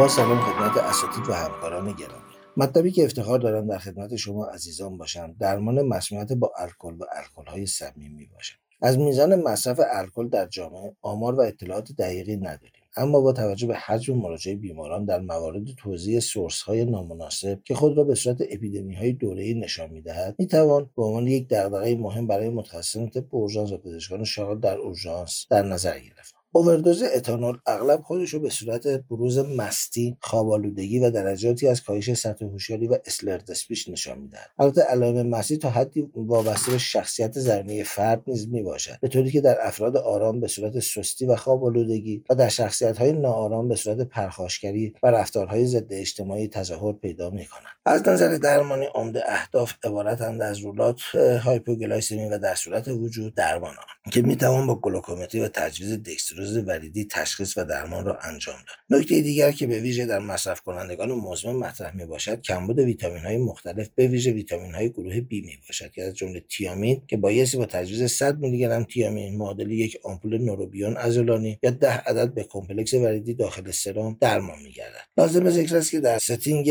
حاد تقدم و تأخر تجویز تیامین یا دکستروز ارزش بالینی نداره و هر کدام که آماده بود تجویز می‌کنیم. لازم نیست که حتما تیامین رو قبل از دکستروز بزنیم یا بعد از دکستروز جهت اطلاع عزیزان اینو اشاره بکنم که هر آمپول نوروبیون حاوی 100 میلی گرم B یک یا همون تیامینه 100 میلی گرم B 6 که پیریدوکسینه و 1000 مایکروگرم B 12 است که می‌تونه منابع ما رو در setting حاد تامین بکنه. از دیگر اقدامات درمانی در مسمومیت با اتانول پیشگیری از آسیب‌های ثانویه ناشی از پرخاشگری یا falling می‌باشد که می‌تواند باعث آسیب به خود یا دیگران گردد البته بایستی همواره احتمال آسیب یا تروما را مد نظر قرار داد و بر حسب مورد اقدامات تشخیصی شامل X-ray، eFAST یا سی تی اسکن انجام می‌شد. نکته که حائز اهمیت به ویژه در بیماران با اووردوز اتانول و کاهش سطح هوشیاری همواره مسائل CNS باید rule out بشه. پس سی تی اسکن در موارد کاهش سطح هوشیاری و اووردوز اتانول یکی از نکات بسیار مهم جهت rule out مسائلی مثل subdural یا epidural و سایر اختلالات CNS ی که ممکنه وجود داشته باشن. یه نکته دیگرم که بخوام اشاره بکنم اینه که خیلی وقتا شرح حالی از تروما رو نمیدن. فرد حالا خودش مست بوده به یاد نمیاره یا به هر علت دیگه ممکنه اگه ما توجه نداشته باشیم خود بیمار هم اشاره به شرح حال تروما یا falling ش نداشته باشه. و بالاخره در صورت وجود اختلال آب و الکترولیت اصلاح آن و سایر درمانهای حمایتی در این بیماران اندیکاسیون داره. در کل در بیماران با اووردوز اتانول که عارضه خاصی نداشته باشند به جز مانیتورینگ و تجویز مایعات maintenance و درمانهای علامتی اقدام دیگری لازم نیست و بیشتر صبر و انتظار برای دفع و متابولیزه شدن اتانول در بدن سنگ بنای درمانه. به طور روتین نیازی به تجویز داروهایی که باعث افزایش متابولیسم و دفع اتانول می شود نیست. تنها دارویی که می تواند باعث تشدید متابولیسم و دفع اتانول شود متادوکسین است که اونم البته FDA approval ندارد. لحظاتی بعد در ادامه با درمان مسمومیت با الکل سمی در خدمتتان خواهیم بود. در ادامه با درمان مسمومیت با الکل های سمی در خدمت شما عزیزان هستم. یه نکته ای که در ابتدا بایستی تاکید کنم تشابه درمان مسمومیت با متانول و اتیلن گلایکول بوده. تفاوت چندانی از نظر اندیکاسیون درمان و یا دوز داروهای تجویزی با یکدیگر ندارند. بنابراین در اینجا برای راحتی بیان و آموزش از لفظ الکل های سمی یا toxic alcohol استفاده میگردد که شامل هر دو می شود تنها تفاوت در adjunct therapy است که مختصرا در انتها توضیح داده می شود نکته بعدی که در درمان الکل های سمی بایستی توجه داشته باشید این است که در اینجا هم همانند درمان مسمومیت با اتانول بایستی هایپوگلایسمی و یا کمبود تیامین و همچنین عوارض ثانویه ناشی از مستی و پرخاشگری rule out و یا درمان گردد. بعد از این موارد می توان سنگ بنای درمان مسمومیت با الکل های سمی را در چهار مورد خلاصه کرد. یک اصلاح اسیدوز دو جلوگیری از متابولیسم الکل سمی سه برداشتن مواد toxic یا متابولیت های سمی از بدن و بالاخره چهار adjunct therapy جهت تسریع در متابولیسم متابولیت های toxic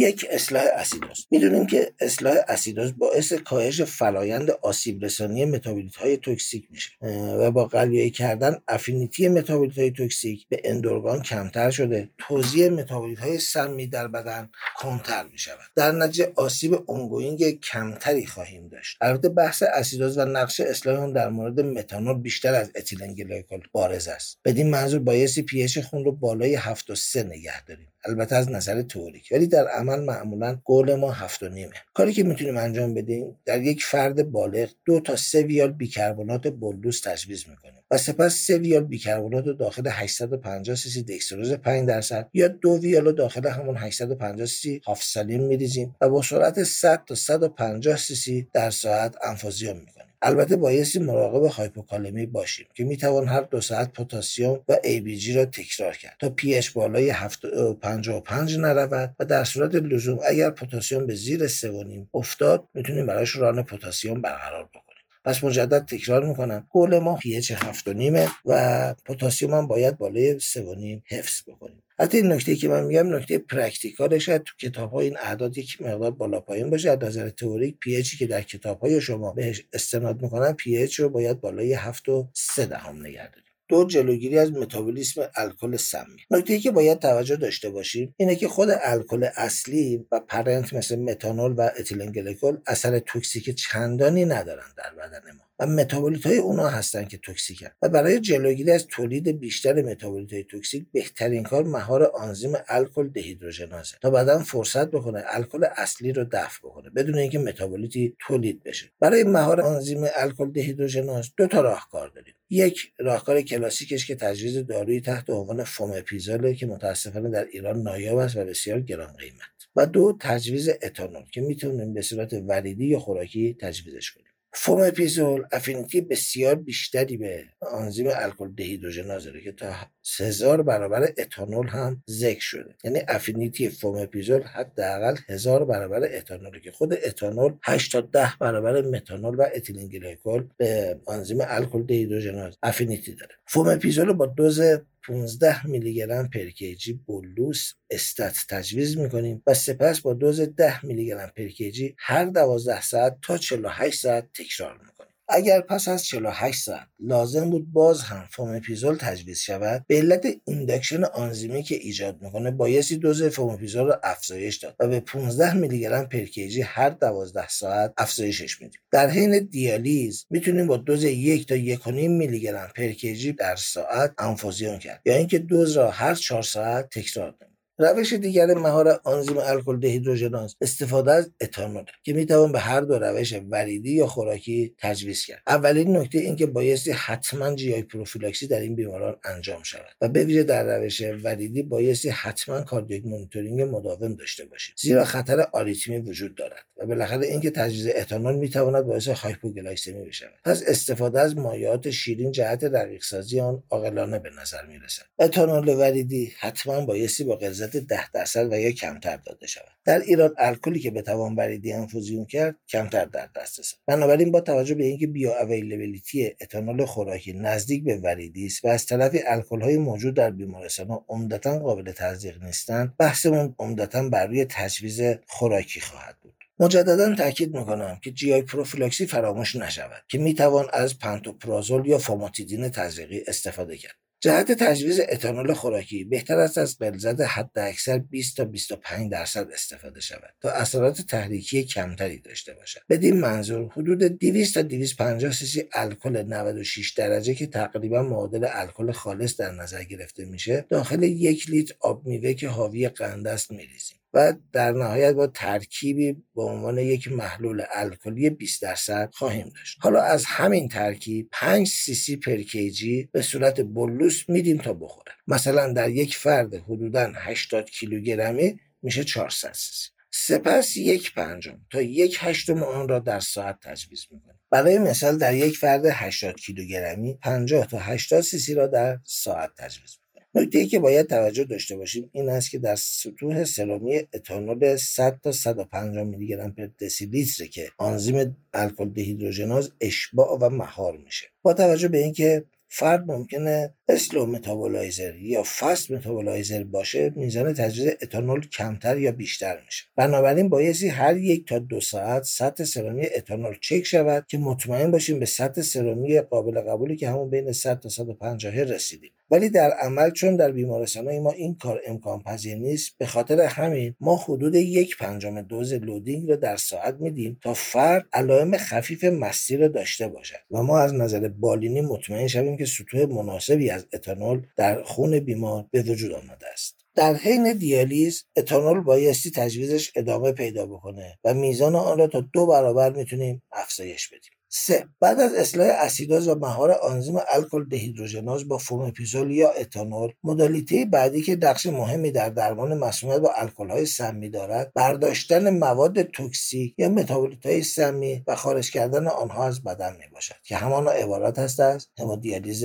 اورژانس اندیکاسیون مختلفی برای انجام همودیالیز ذکر شده که عبارتند از سطوح سرمی متانول یا ethylene glycol بالای 50 اسیدوز شدید به عبارتی pH زیر 7 و 25 صدم و یا یافته های نورولوژیک و یا تشنج و یا اختلال بینایی و بالاخره ناپایداری همودینامیک و اختلال الکترولیتی علیرغم درمان های حمایتی. معمولا همودیالیز حداقل به مدت چهار ساعت و حتی بیشتر. در کتب reference معمولا زدن چهار تا هشت ساعت. نکته که باید توجه داشته باشیم چون دیالیز رو توسط همکاران داخلی انجام میشه باید توجیهشون بکنیم که دیالیز مثل دیالیز بیماران اورمیک نیست و باید حداقل چهار ساعت براش در نظر گرفته بشه. و بالاخره نکته این که در حین دیالیز بایستی تجویز اتانول و یا فومپیزول با همون دوزهایی که اشاره کردیم ادامه پیدا بکنه.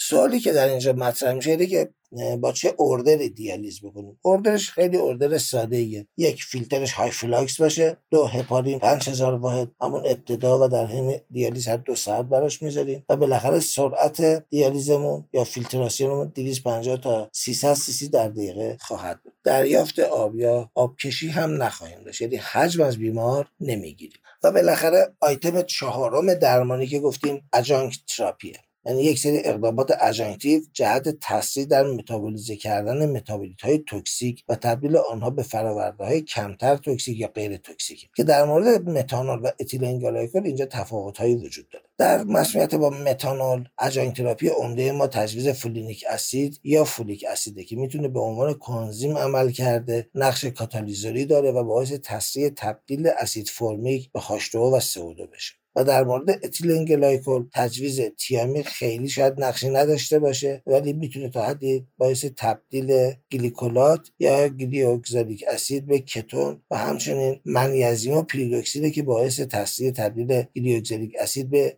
گلیسین میشه. این منظور در مسمومیت با متانول اسید فولیک با دوز یک میلی گرم per kg حداکثر 50 میلی گرم هر 4 تا 6 ساعت تا 48 ساعت توصیه میشه. و در مسمومیت با اتیلن گلیکول تیامین و پیریدوکسین با دوز 100 میلی گرم هر 6 ساعت به مدت 48 ساعت تجویز میشه. منیزیم هم می‌تونیم یک بار دو گرم براش infusion بکنیم.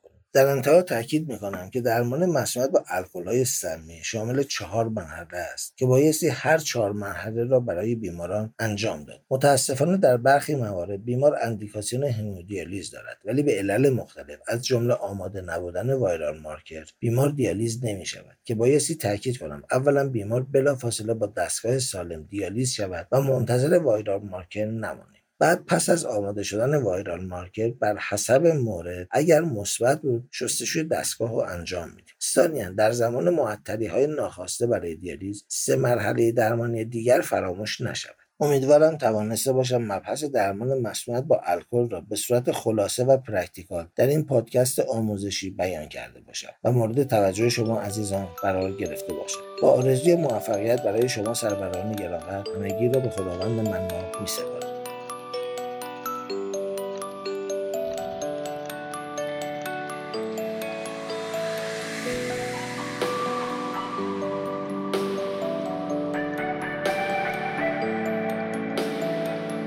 می‌رسیم به آخر اپیزود ششم پادکست تریاج امیدوارم که مطالب براتون جالب و قابل استفاده بوده باشه. باز هم از همه اعضای کادر درمان در هر جای دنیا که هستن دعوت می‌کنیم که اگه خواستن مهمون ما باشن و یا با نظرات و انتقادات خودشون در هرچه بهتر شدن تریاج به همون کمک کنن. امیدوارم تا اپیزود بعدی که اول بهمن ماه منتشر میشه تنتون نیازمند طبیبان تب نباشه